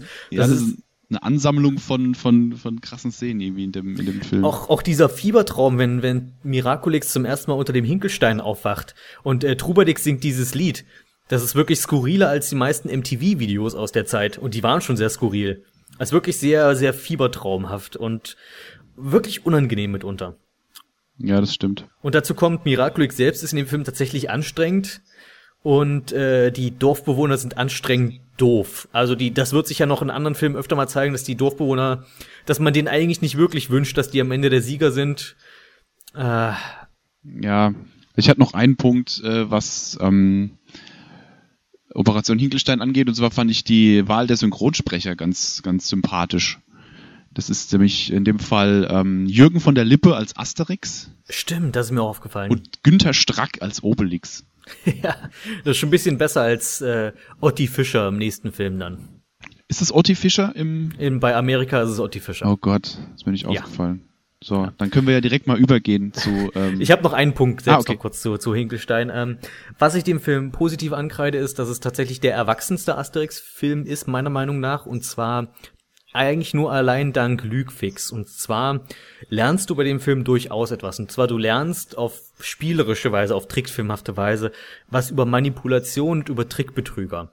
Und wenn du dir heute einfach mal das deutsche Fernsehen anschaust mit Astro-Sendungen und so weiter, dann siehst du all diese Tricks, die auch der Lügfix eigentlich anwendet, dass der einfach nur beobachtet, die Leute relativ schnell durchschaut, weil die einfach gestrickt sind und denen dann erzählt, was sie hören wollen, beziehungsweise einfach denen nur zuhört und dann das, was er hört, einfach weiterstrickt. Das gab's doch mal eine sehr gute South Park Folge dazu, wo es um so einen Fernsehzauberer ging, der auch quasi immer irgendwas aus dem Publikum hell sieht und so weiter, und wo auch einfach mal ganz einfach aufgezeigt wird, wie er dahin führt, dass das nichts mit Magie zu tun hat, sondern dass er einfach ein Trickbetrüger ist. Und das kreide ich dem Film tatsächlich hoch an. Also ich kreide es ihm positiv an, weil ankreiden ist eigentlich eher was Negatives. Also ich rechne es ihm hoch an, dass er sich so ein Konzept nimmt und das auch wirklich mal schön entlarvt einfach. Negativ an dem Film ist aber einfach diese wirklich sehr bedrückende Grundstimmung. Ich finde, das kann man mal machen, aber ich bin froh, dass es eine Ausnahme ist und nicht die Regel. Was mir auch aufgefallen ist, dass da keine Sekunde eine Figur still ist. Immer wenn jemand gerade nichts spricht, sondern nur irgendwas macht, dann brummen die ganze Zeit irgendwie so in ihren Bart. Dann hört man die so dauernd. Das fand ich auch echt anstrengend auf Dauer. Ich weiß nicht warum. Also warum man das gemacht hat, dass die nicht einfach mal kurz mal still sind. Mhm. Aber. Und dann kam Asterix in Amerika. Dann kam Amerika, ja. Ich weiß nicht, das ist so ein... Eigentlich lohnt es sich nicht, den Film zu hassen. Ich hasse sowieso an sich keine Filme. Also es gibt ein paar, die ich wirklich hasse, aber das hat andere Gründe. Asterix in Amerika ist kein Film, den man hasst. Nö. Aber der ist einfach so wahnsinnig belanglos. Ja, ich habe ihn, als ich ihn neulich geguckt habe, da war es schon irgendwie abends und ich bin zwischendrin eingeschlafen und ich fand es auch nicht schade drum. Ich habe ihn nicht nochmal zurückgespult. Ich war froh, wie er vorbei war. Ich dachte auch, der hat sich einfach gezogen und dabei passiert auch eigentlich nicht viel und der ist auch nicht viel länger als die anderen. Ich habe das total viel länger in Erinnerung gehabt, wie lang die in Amerika wären, aber eigentlich sind die da nur 2 Tage. Ja, also geht relativ fix eigentlich. Ja, da haben sie ja eine ganz seltsame ganz komische Sache gemacht. Und zwar, nachdem sie vorher 2 Filme gemacht haben, wo sie 2 Hefte in einen Film vermischt haben, haben sie da jetzt quasi nur ein halbes Heft verfilmt. Gibt's denn einen Asterix-Comic mit Amerika? Ja, es gibt die große Überfahrt. Ach, das ist der. Den habe ich nicht gelesen, aber darum geht's in dem. Ach so. Genau, da landen die tatsächlich in Amerika, halt durch Zufall. Da wird auch nicht Miraculix entführt oder so. Die landen einfach die gehen raus zum Fischen und durch einen Sturm landen sie dann in Amerika. Und da wird auch nicht gesprochen, weil die sprechen halt die Sprache nicht. Da sind die halt ein halbes Heft lang sind die in Amerika und haben so ein bisschen halt Hickhack mit dem Häuptling und dem Medizinmann und so weiter und so fort. Das ist aber alles mehr oder weniger ohne Dialog. Mhm. Und dann, die zweite Hälfte ist dann, dass die Wikinger in Amerika anlanden und quasi das neue Land entdeckt haben. Und mit denen fahren sie dann zurück in deren Heimat und von dort aus wieder zurück nach Gallien. Und den Part haben sie halt für den Film komplett ausgelassen. Da geht's halt wirklich nur um diesen Part bei den Indianern. Ja, hier ist es auch einer dieser Filme, bei dem es mich dann auch frustriert hat, dass schon wieder Miraculix entführt wird als Exposition im Wesentlichen. Weil ich denke mir dann auch, irgendwann bin ich auch frustriert mit Miraculix. Warum nimmst du dir nicht mal irgendwann mal Leute mit in den Wald zum Misteln schneiden? Miraculix ist eigentlich die Lebensversicherung des Dorfes und vor allem, was ist, wenn Miraculix mal irgendwann aus Altersschwäche stirbt? Warum hat er keinen Lehrling oder sowas? Ja. Oder warum legt er keine Vorräte an mit Zaubertrank? Ich weiß, das würde die Filme irgendwann langweilig machen, wenn es keine Problematiken mehr gäbe. Aber die sind alles Problematiken, die einfach zu konstruiert sind, weil die sich leicht umgehen lassen würden. Wenn sich Miraculix zum Beispiel einfach mal eine Eskorte mit in den Wald nehmen würde. Oder eine Flasche voll Zaubertrank. Aber das finde ich auch so ein sehr seltsames Eigending der Asterix-Sachen, dass du nie Miraculix seinen eigenen Zaubertrank trinken siehst. Ich hatte immer gedacht, okay, das hat vielleicht was damit zu tun, dass er der ehrwürdige Druide ist oder sowas. Das haben sie im letzten, also jetzt im allerneuesten Asterix-Band, der jetzt gerade seit ein paar Tagen erst draußen ist, da haben sie das zum ersten Mal gemacht. Und zwar beides. Nämlich zum einen Mal sieht man Miraculix trinkt auch mit vom Zaubertrank. Mhm. Und man erfährt, dass im Dorf eine geheime Notreserve an Zaubertrank gibt und mich unter dem Thron von Majestix im Boden versteckt ist ein eiserner Notration, falls sie mal belagert werden und kein Druide zur Hand ist, dann haben sie da eine Notration. Und was denn hältst du von diesen beiden, sag ich mal, doch eher großen Enthüllungen? Also Miraculix mal Zaubertrank trinken sehen fand ich nett. Das sind so Dinge, die man halt sonst nie sieht. Das war mal ganz okay. Und dass die eine Notreserve haben, ja mein Gott, das ist nicht mehr als logisch. Eben, das denke ich auch. Das wurde auch einfach, weil irgendwann stellt man einfach diese Fragen, finde ich. Warum machen die das nicht einfach so und so und ersparen sich die ganzen Probleme? Naja gut, aber dann, das ist wahrscheinlich zugunsten der Story, muss man halt irgendwie gewisse Abstriche machen und dazu gehört halt leider ab und zu mal, dass Miraculix immer allein in den Wald geht. Mhm. Das er allerdings immer als Vorwand herhalten muss, weil man sollte meinen, die Römer könnten das einfach jedes Mal machen. So. Wir versuchen es jetzt einfach so lange, bis wir ihn haben. Oder warum sie nicht einfach mal tatsächlich umbringen. Ich meine, an sich stirbt niemand in Asterix, was ich auch gut finde. Ja, das stimmt. Aber auch da ist es, ich meine, hier finde ich es ganz cool, dass sie auf die Lösung kommen, okay, wir werfen ihn vom Rand der Welt, weil sie denken, Droiden wären unsterblich. Aber das wurde erst in diesem Film erstmal eingeführt, dass sie das dachten. Naja. Ich mag an dem Film erstmal, die Animation sieht sehr hübsch aus. Ist eigentlich bis jetzt so der hübscheste Asterix-Film. Ja. Wobei die Computeranimationen heute schon arg rausstechen. Ich glaube, die sind mir früher gar nicht so aufgefallen. Also viele der Szenen auf dem Meer, da siehst du schon eindeutig, okay, was ist jetzt normal gezeichnet und was ist aus dem Computer. Und wirkt sehr Disney-esque. Ja, das stimmt. Für mich ist das irgendwie dieser Film von den klassischen Asterix-Filmen zu den modernen. Irgendwie war das so der erste, von dem ich dachte, kein bleibender Eindruck hinterlassen. Mhm. Also auch Hinkelstein oder Sieg über Caesar, die ich jetzt beide nicht so super fand, die sind mir trotzdem im Gedächtnis geblieben. Der hier? Nee. Irgendwie gar nichts. Gar nichts. Das ist für mich ist das, der vielsagendste Punkt, sag ich mal, oder nicht vielsagendste, der eindeutigste Punkt ist hier dieses Lied in der Mitte. Im Gegensatz zu den Liedern aus Kleopatra. Ja, ich weiß. Dieses Lied mit den Indianern, das ist für mich das pure, es plätschert so dahin Lied. Ja. Das bringt nicht die Handlung voran, der Text ist nicht clever, es ist einfach nur da. Genau. Also ja, der ist einfach belanglos, der ganze Film. Der ist unheimlich aufwendig gemacht, aber für nix. Und was mich furchtbar gestört hat, der ist total überdreht.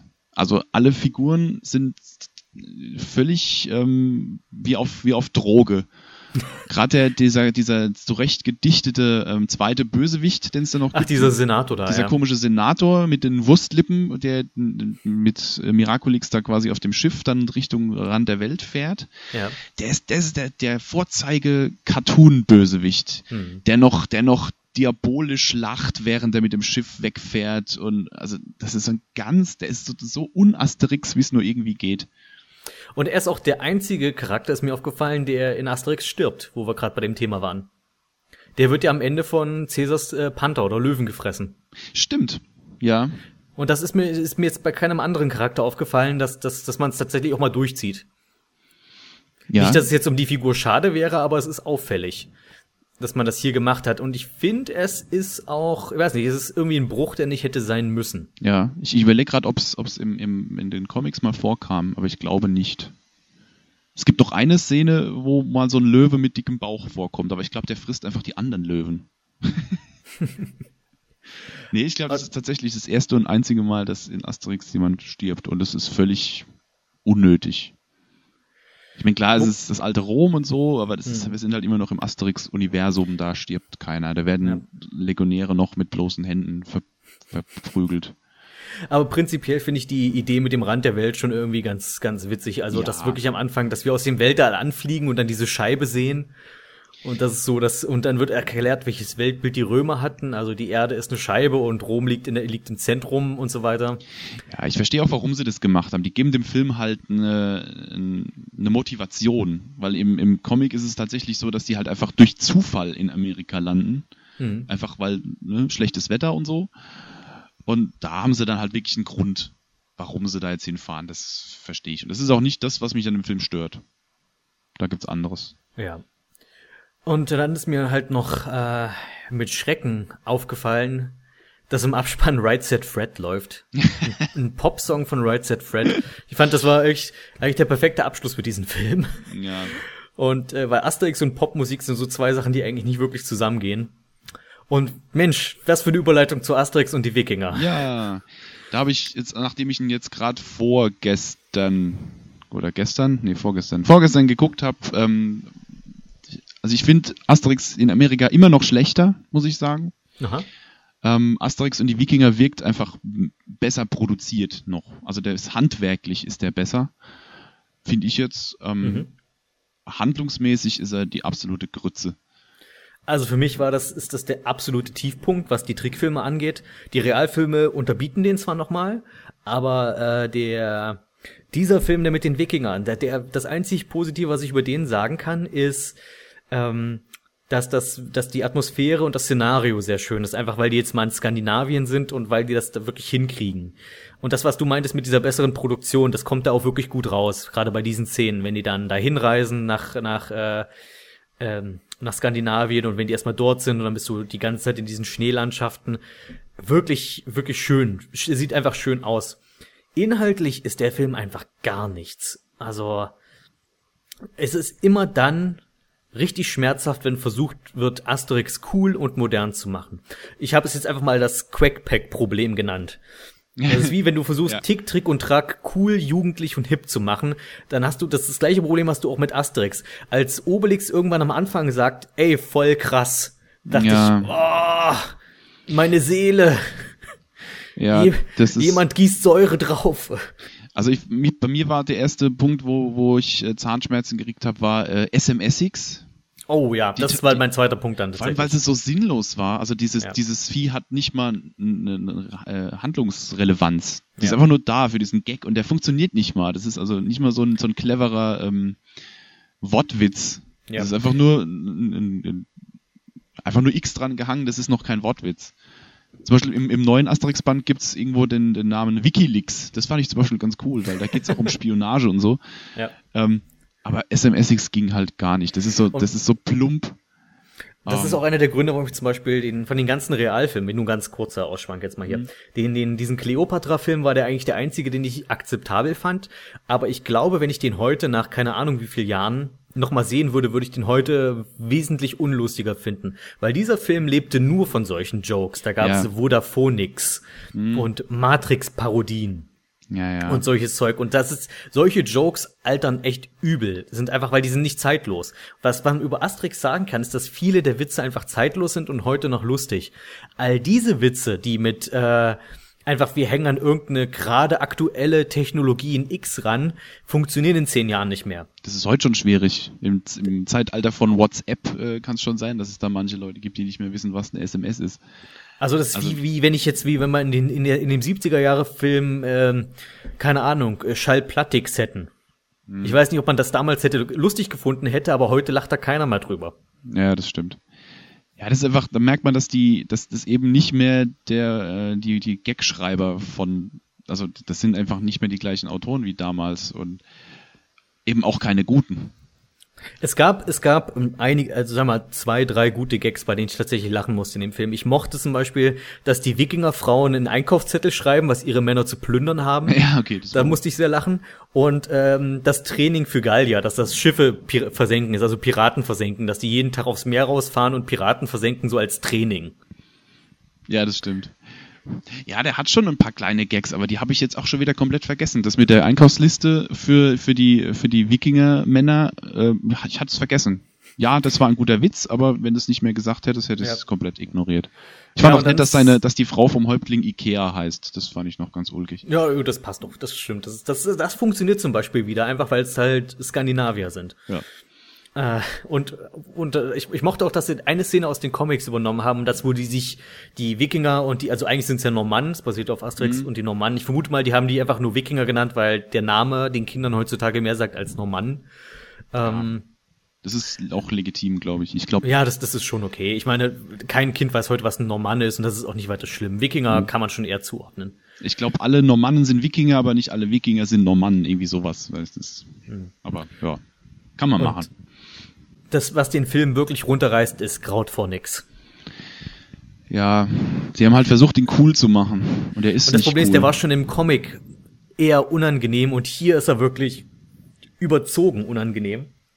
Eben, weil sie versucht haben, ich meine, es ist schon okay, so einen Feiglingscharakter zu haben, aber versuchen, den dann cool und hip für die Jugendlichen zu machen, einen Charakter, den man nicht leiden kann, das geht einfach sowas von nach hinten los. Und das ist einer dieser Unterschiede, wenn Miraculix entführt wird, dann will ich wenigstens auch, dass Miraculix gerettet wird, weil Miraculix ein guter Charakter ist. Kraut vor nix. Ich habe die ganze Zeit, das Problem ist, es ist auch so vorhersehbar, was in dem Film passieren wird.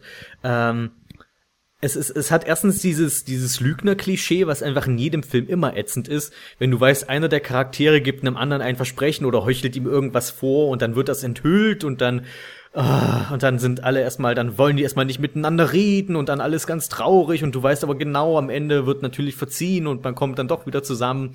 Und dieser Kraut von nix ist so, ich habe so die ganze Zeit bei dem Film gedacht, ich will nicht, dass der am Ende gerettet wird, ich will nicht, dass der am Ende der Held ist und ich will nicht, dass er am Ende das Mädchen kriegt. Und ich weiß jetzt schon, dass all diese drei Dinge eintreten werden und ich will das nicht. Ja, und am Schluss wird noch geheiratet, das fand ich ja noch großartig.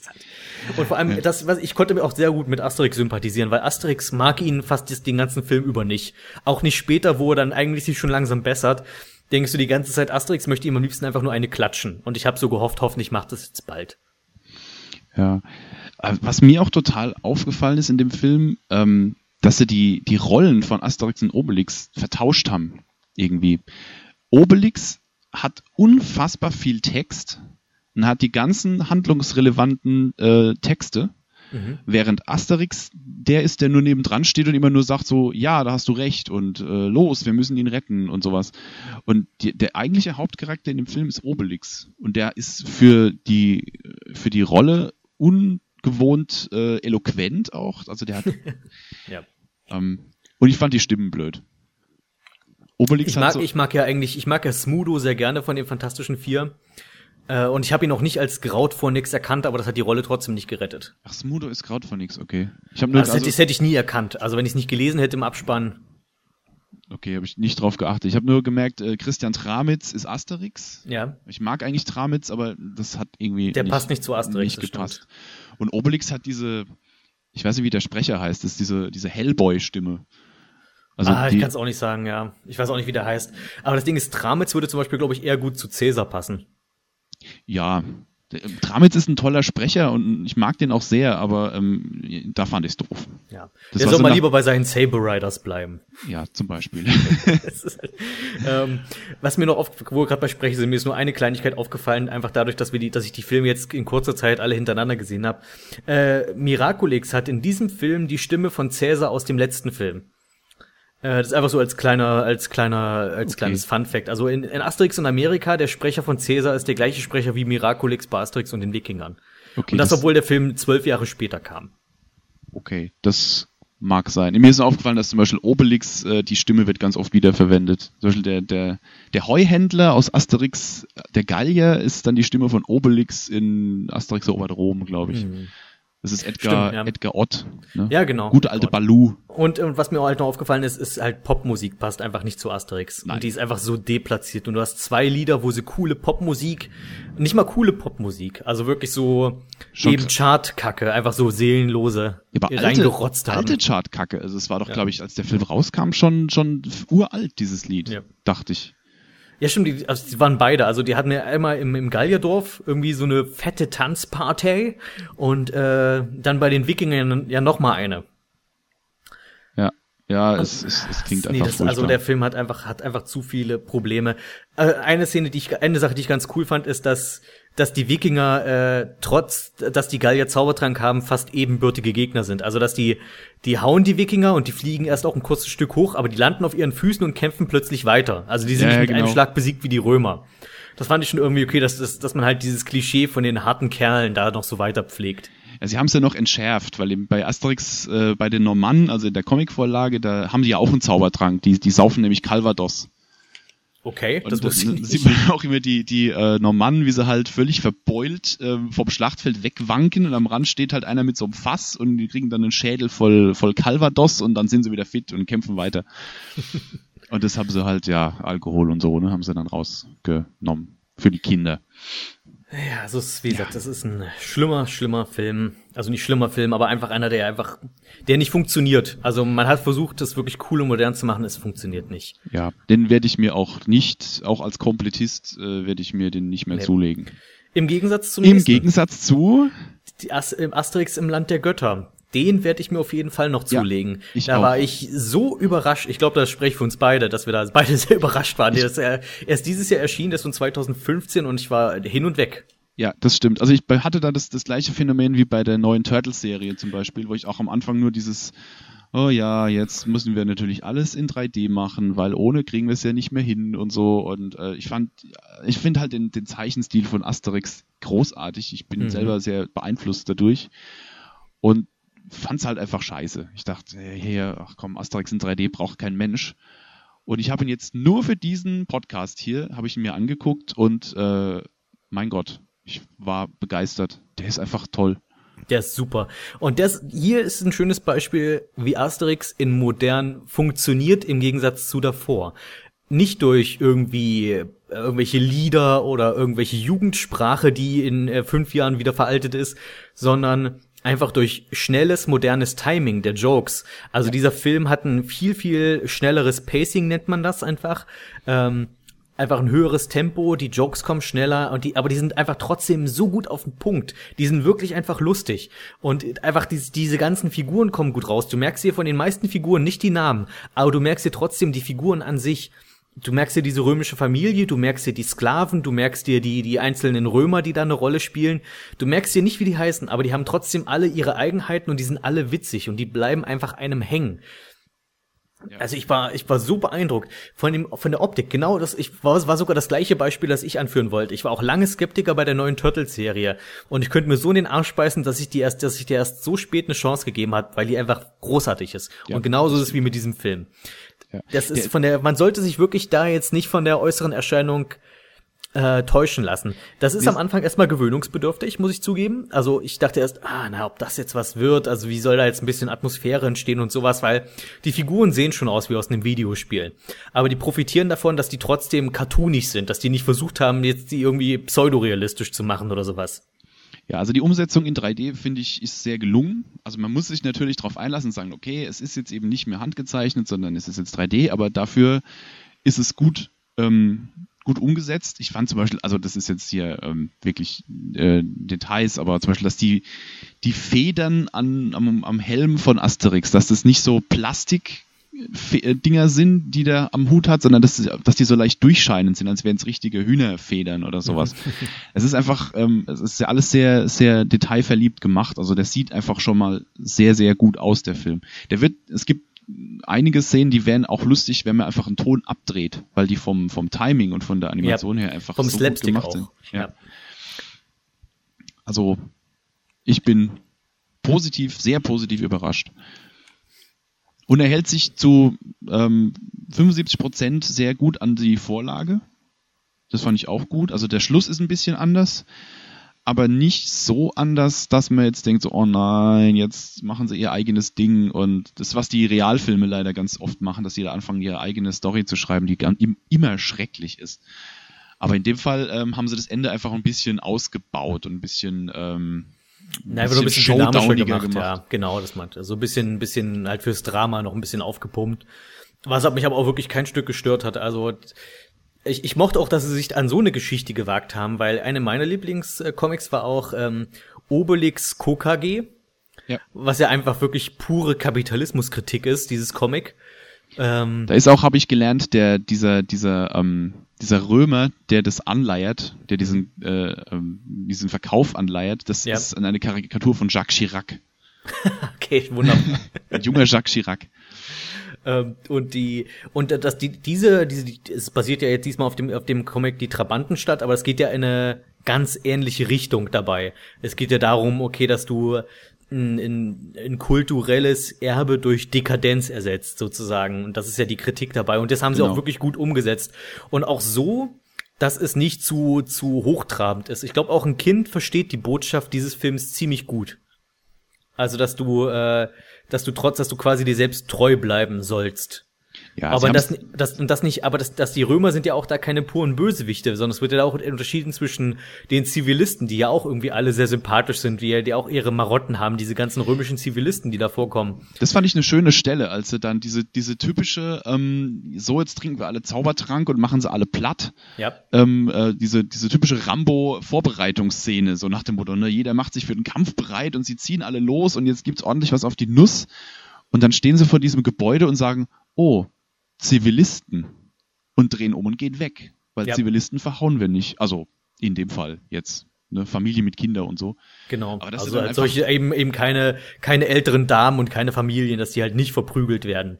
Genau, das war mal so eine Szene, die gab's, glaube ich, auch noch nie in Asterix. Und zwar eine, wo ich denke, ja stimmt, das ist tatsächlich mal eine nette Wendung, so nach dem Motto, die machen sich bereit, Legionäre zu verhauen und dann treffen sie auf Familien. Und müssen sich was anderes ausdenken. So, das war mal eine schöne Szene.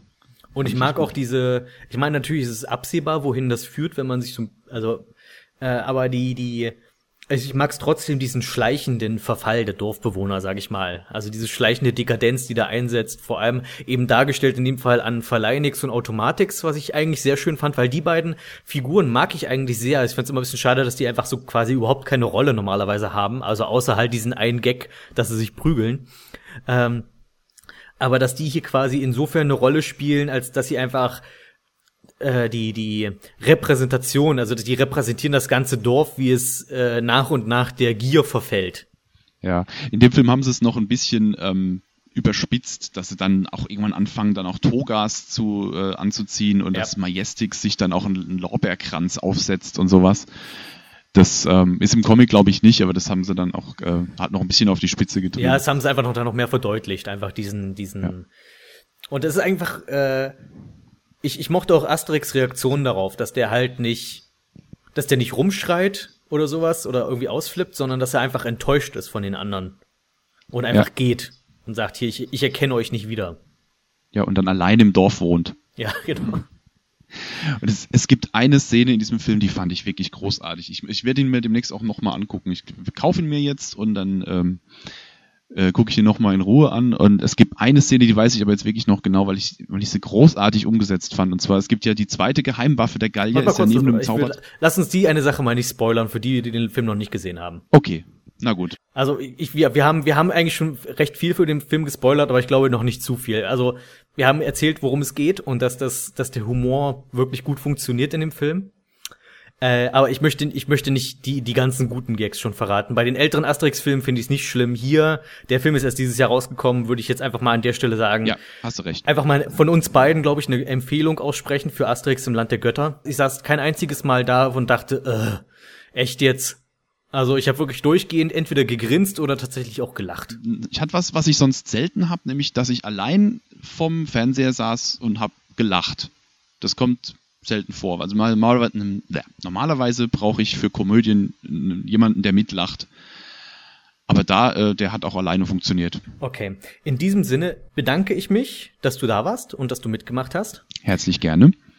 Und ich denke, zum Beispiel diese Realfilme, ich glaube, die verreißen wir vielleicht mal irgendwie ein andermal. Ja. Die hätten jetzt, wir reden jetzt hier quasi schon etwa anderthalb Stunden, ich glaube, es reicht jetzt auch. Und war ein sehr schönes Gespräch. Und ich bin jetzt gerade wieder voll im Asterix-Fieber. Und jetzt, wo wir uns drüber unterhalten haben, habe ich sogar tatsächlich Bock, mal schon wieder die Filme zu gucken. Weil die sind einfach, bis auf kleinere Ausnahmen, zeitlos gut. Das stimmt. Und ich hoffe, dass es, wenn sie, also die Marke Asterix wird wahrscheinlich noch lange, lange weiterleben. Ich hoffe, dass sie das mit Respekt weiterführen und nicht so ausschlachten, wie sie es halt oft machen. Und wenn sie so weitermachen wie jetzt mit dem 3D-Film, dann bin ich da sehr zufrieden mit. Aloha. Musik von Chris Hülsbeck, Chris Hülsbeck, der Messias Chris Hülsbeck, Beck-Back-Bock, Hüls-Chris. Seid ihr es auch leid, dass euer Lieblings-YouTuber beim Thema deutsche Videospielmusikanten permanent nur darüber schwadroniert, wie genial Chris Hülsbeck ist? Nicht? Wirklich nicht?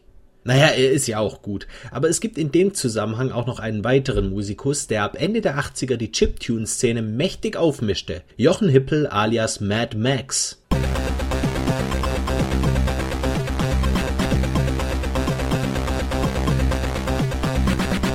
Der Frankfurter Jung beschäftigte sich schon während seiner Schulzeit intensiv mit der Entwicklung von Sound und Musik auf Heimcomputern. Man muss das so sehen, in den 80ern konnte nicht jeder Dödel mit einem Mac und einer Leertaste Musik produzieren. Man brauchte noch umfassende Kenntnis zum Soundchip des jeweiligen Systems und selbst wenn man auf dem C64 gute Musik komponiert hatte, konnte man diese nicht ohne weiteres auf den Amiga oder den Atari ST übertragen. Das ging nur mit tiefgreifender Kenntnis der Architektur und durch komplizierte Programmierung. Hier kamen Leute wie Jochen Hippel ins Spiel, der schon als Schüler ein großes Talent dafür hatte, aus dem Soundchip des Atari ST alles rauszuholen. Damals gab es noch so eine große Demoszene, in der kleinere Teams selbst ablaufende Animationen mit Musik hinterlegten, um einfach nur damit anzugeben, was sie alles so machen konnten. Jochen Hippel war Teil von The Exceptionists oder kurz TEX und entwickelte zum Beispiel die Musik für die Big Demo.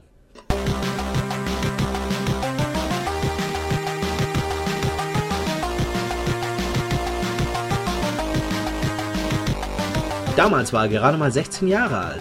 Im selben Alter adaptierte er mehrere Soundtracks für den Atari ST, wie zum Beispiel die von Chris Hülsbeck komponierten Themes von The Great Giana Sisters oder Bad Cat. Eine seiner ersten Eigenkompositionen erschien für das Spiel Dugger.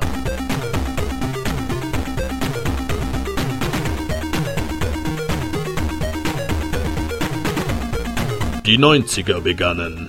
Der Amiga 500 ließ vergleichbare Maschinen in Sachen Klang blass aussehen und der Trend ging allgemein immer stärker in Richtung realistischer Orchesterklänge. Doch Mad Max hielt weiterhin am Chiptune fest und schuf die Titellieder zu Rings of Medusa,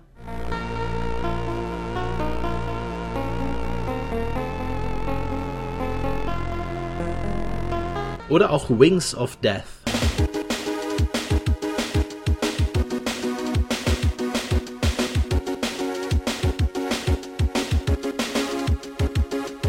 Sein Meisterstück und gleichzeitig seinen bekanntesten Soundtrack gab Jochen Hippel aber 1992 für das Spiel Amber Star ab.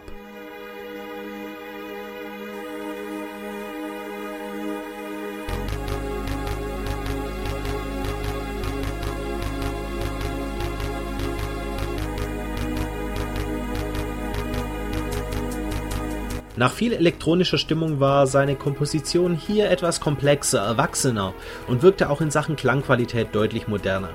Das Spiel ist umstritten und polarisiert. In Sachen Soundtracks sind sich die Kritiker in der Regel aber einig. Leider legte er danach die Mikrochips schon schnell nieder. Mit Give It a Try veröffentlichte er einige Werke als Album.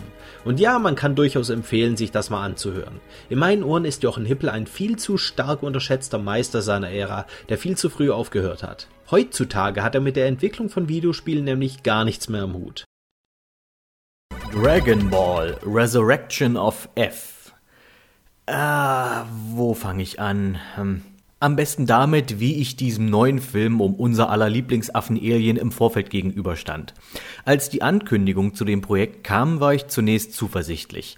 Der letzte Streifen, Kampf der Götter, war so gut, er hat meinen Glauben an die Dragon Ball Lizenz um einiges erneuert und gestärkt. Dann kam der erste Trailer zu diesem neuen Film und bei genau einem Satz wurde ich stutzig. What? Freezer has a new form! Genau, Freezer hat eine neue Form. Ich befürchtete nun also, dass das alles sein würde, was der Film letztlich zu bieten haben könnte. Freezer kommt irgendwie zurück und enthüllt seine gefühlt 27. Verwandlung, während die Helden einfach nur dastehen und es zulassen. Und ganz gemein ausgedrückt ist es auch nichts anderes als das. Es geht also darum, dass ein paar Soldaten aus Freezers alter Armee auf die Erde kommen und Prinz Pilaf dazu benutzen, damit der ihnen die Dragon Balls besorgt, und dann erwecken die den ollen Tyrannen zu neuem Leben. Der beschließt, erstmal trainieren zu gehen und kommt dann ein paar Monate später zur Erde zurück, um sich an Son Goku zu rächen. Der Rest des Films ist der Kampf zwischen Freezer und seinen Truppen mit den Z-Fightern. Die Animation ist ausgezeichnet und die computergenerierten Grafiken stechen nicht ganz so offensichtlich raus wie beim Kampf der Götter. Anderer fetter Pluspunkt, kein Trunks und kein Son Goten. Halleluja! Das impliziert übrigens auch, dass die zwei Knirpse zu blöd zum Aura-Lesen sind, weil sie hier ja nicht auftauchen. Willkommen auf der Ersatzbank bei Yamchu und Chaozu, die dürfen nämlich auch nicht mitspielen. Dafür aber Muten Roshi und Tenshin Han. Halleluja! Und fragt mich bloß nicht, wieso die menschlichen Kämpfer plötzlich wieder was wert sind. Nicht, dass ich mich beschweren will, ganz im Gegenteil, ich finde das super. Aber wer der Serie gefolgt ist, dürfte feststellen, dass das irgendwie seltsam wirkt, wenn all der Power-Level-Schmarrn aus Dragon Ball Z plötzlich über Bord geworfen wird. Am besten finde ich ja Akira Toriyamas Antwort, als er direkt danach gefragt wurde, wie Muten Roshi plötzlich wieder auf dem Niveau der anderen mithalten kann. Vermutlich war er schon immer so stark und hat bisher nur noch nie ernst gemacht. Und es gibt echt Leute, die den Typen als Genius verehren. Na jedenfalls könnte man den Film beinahe genießen, wenn man bloß nicht zu viel drüber nachdenkt. Nicht über die kleinen Unstimmigkeiten, wie dass Freezers neuer Handlanger Sorbet heißt, obwohl die Eiswortspiele doch nur Mitgliedern der herrschenden Familie vorbehalten sind. Nicht über mittelschweren Blödsinn, wie dass Sorbets Spione zwar Son Goku bis zum Sieg über Buu ausgekundschaftet haben und dann trotzdem überrascht sind, wenn sich Gohan und Vegeta ebenfalls als Super Saiyajins entpuppen.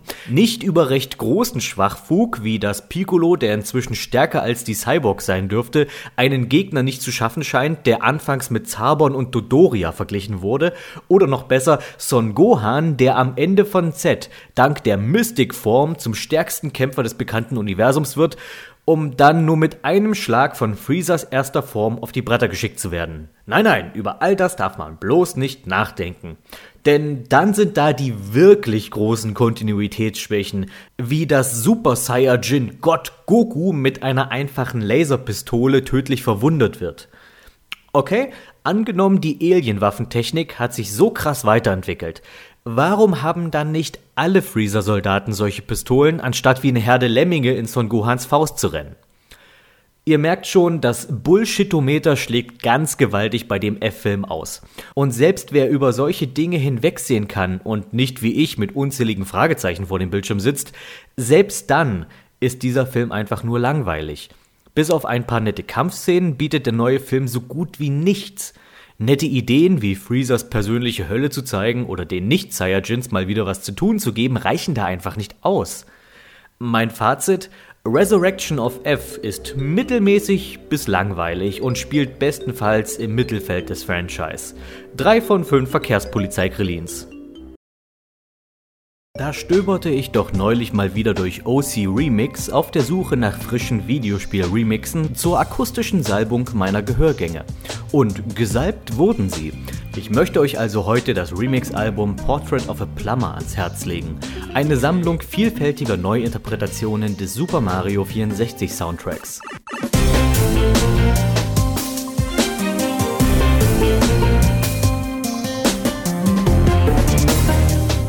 Und Vielfalt ist dabei wahrlich das Wort der Wahl. Ich habe euch ja schon mal das Remix-Album zu Diddy's Conquest als variantenreich empfohlen.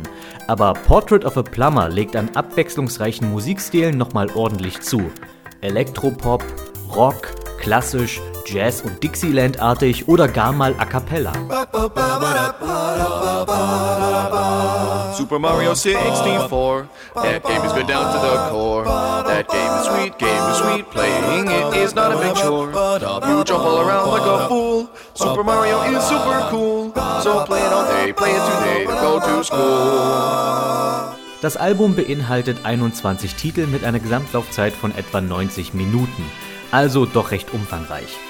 Vielleicht etwas zu sehr. Zumindest klingen die Beats zum Schneelevel-Remix ganz verdächtig nach einer Karaoke-Spur für einen Schlagersong.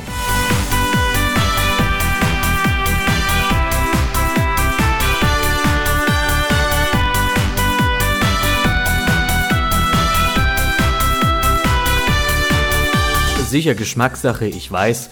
Und wenn ich schon beim Mäkeln auf hohem Niveau bin, so muss ich leider auch anmerken, dass ich einige der eher schlechten typischen Angewohnheiten der OC Remix Komponisten eingeschlichen haben. Nämlich unangemessen dick auftragen und dabei so manch subtile Melodie durch unnötig gewollten Bombast zerstören. Dafür zeigen sich im Gegensatz dazu eben auch viele der positiven Angewohnheiten dieser Interpreteninnung. Beispielsweise dieser außergewöhnlich kreative Umgang mit eher minimalistischem Ausgangsmaterial. Das Geisterhaus von Boo ist da ein Musterbeispiel. Im Original eigentlich nur ein Rauschen aus wenigen Noten. In der Remix-Version jedoch eine interessante Komposition aus dem Grundthema mit Soundeffekten des Levels garniert. Das Klavier,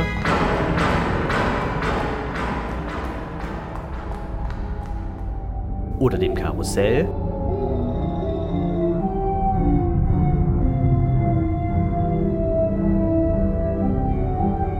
und wie endet diese unheimliche kleine Melodie?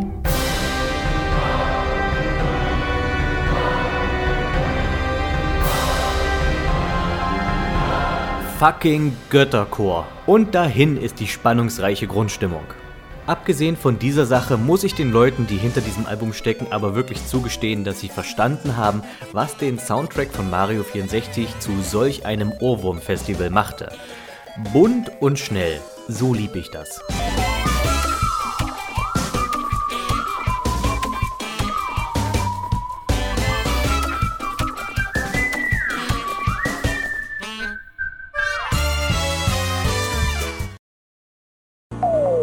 SideQuesturs Fingerzeig.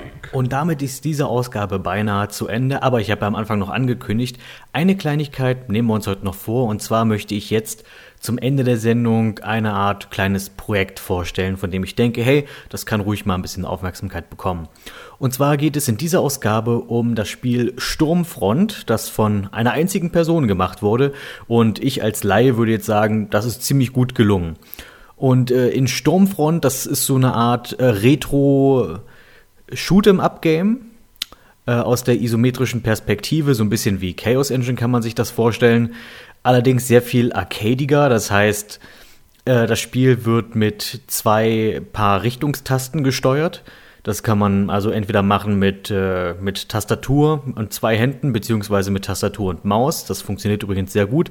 Oder, das, was ich am besten finde, das Spiel unterstützt auch den Xbox 360-Controller, wie viele andere Steam-Spiele ja zum Beispiel. Und das war natürlich dann auch meine bevorzugte Methode der Steuerung. Alles, was man dazu braucht, ist tatsächlich die beiden Sticks auf dem Controller.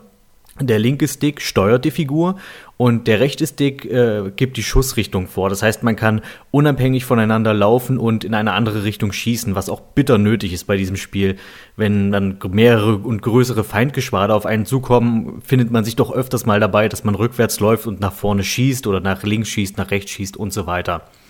Also es ist wie gesagt so eine Art Arcade-Shooter, man läuft von unten nach oben durch die Level oder gelegentlich gibt es auch mal einen Abzweig, dass man ein bisschen was erkunden kann, sammelt Power-Ups ein und ballert sich durch wahnsinnige Horden von Monstern, also ohne Ende, das geht auch recht blutig zur Sache, ist auch vom Humor her sehr derb, ist nicht unbedingt mein Humor, muss ich sagen, ich meine, ich mag manchmal so dieses Übertriebene, also dieses, wenn Helden so übertrieben sind, dass sie eigentlich eher Parodien ihrer selbst sind.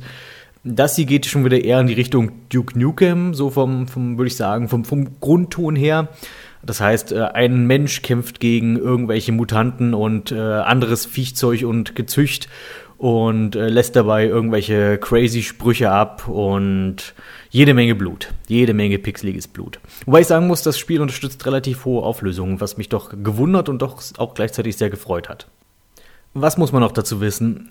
Was vielen Leuten, glaube ich, zunächst mal sehr sauer aufstoßen wird, beziehungsweise das, was viele Leute relativ schnell mit dem Spiel, sage ich mal, fertig sein lässt, ist, dass der Schwierigkeitsgrad wirklich recht hoch ist. Es ist jetzt nicht Apedia crazy, keinesfalls. Es ist eindeutig machbar, das Spiel.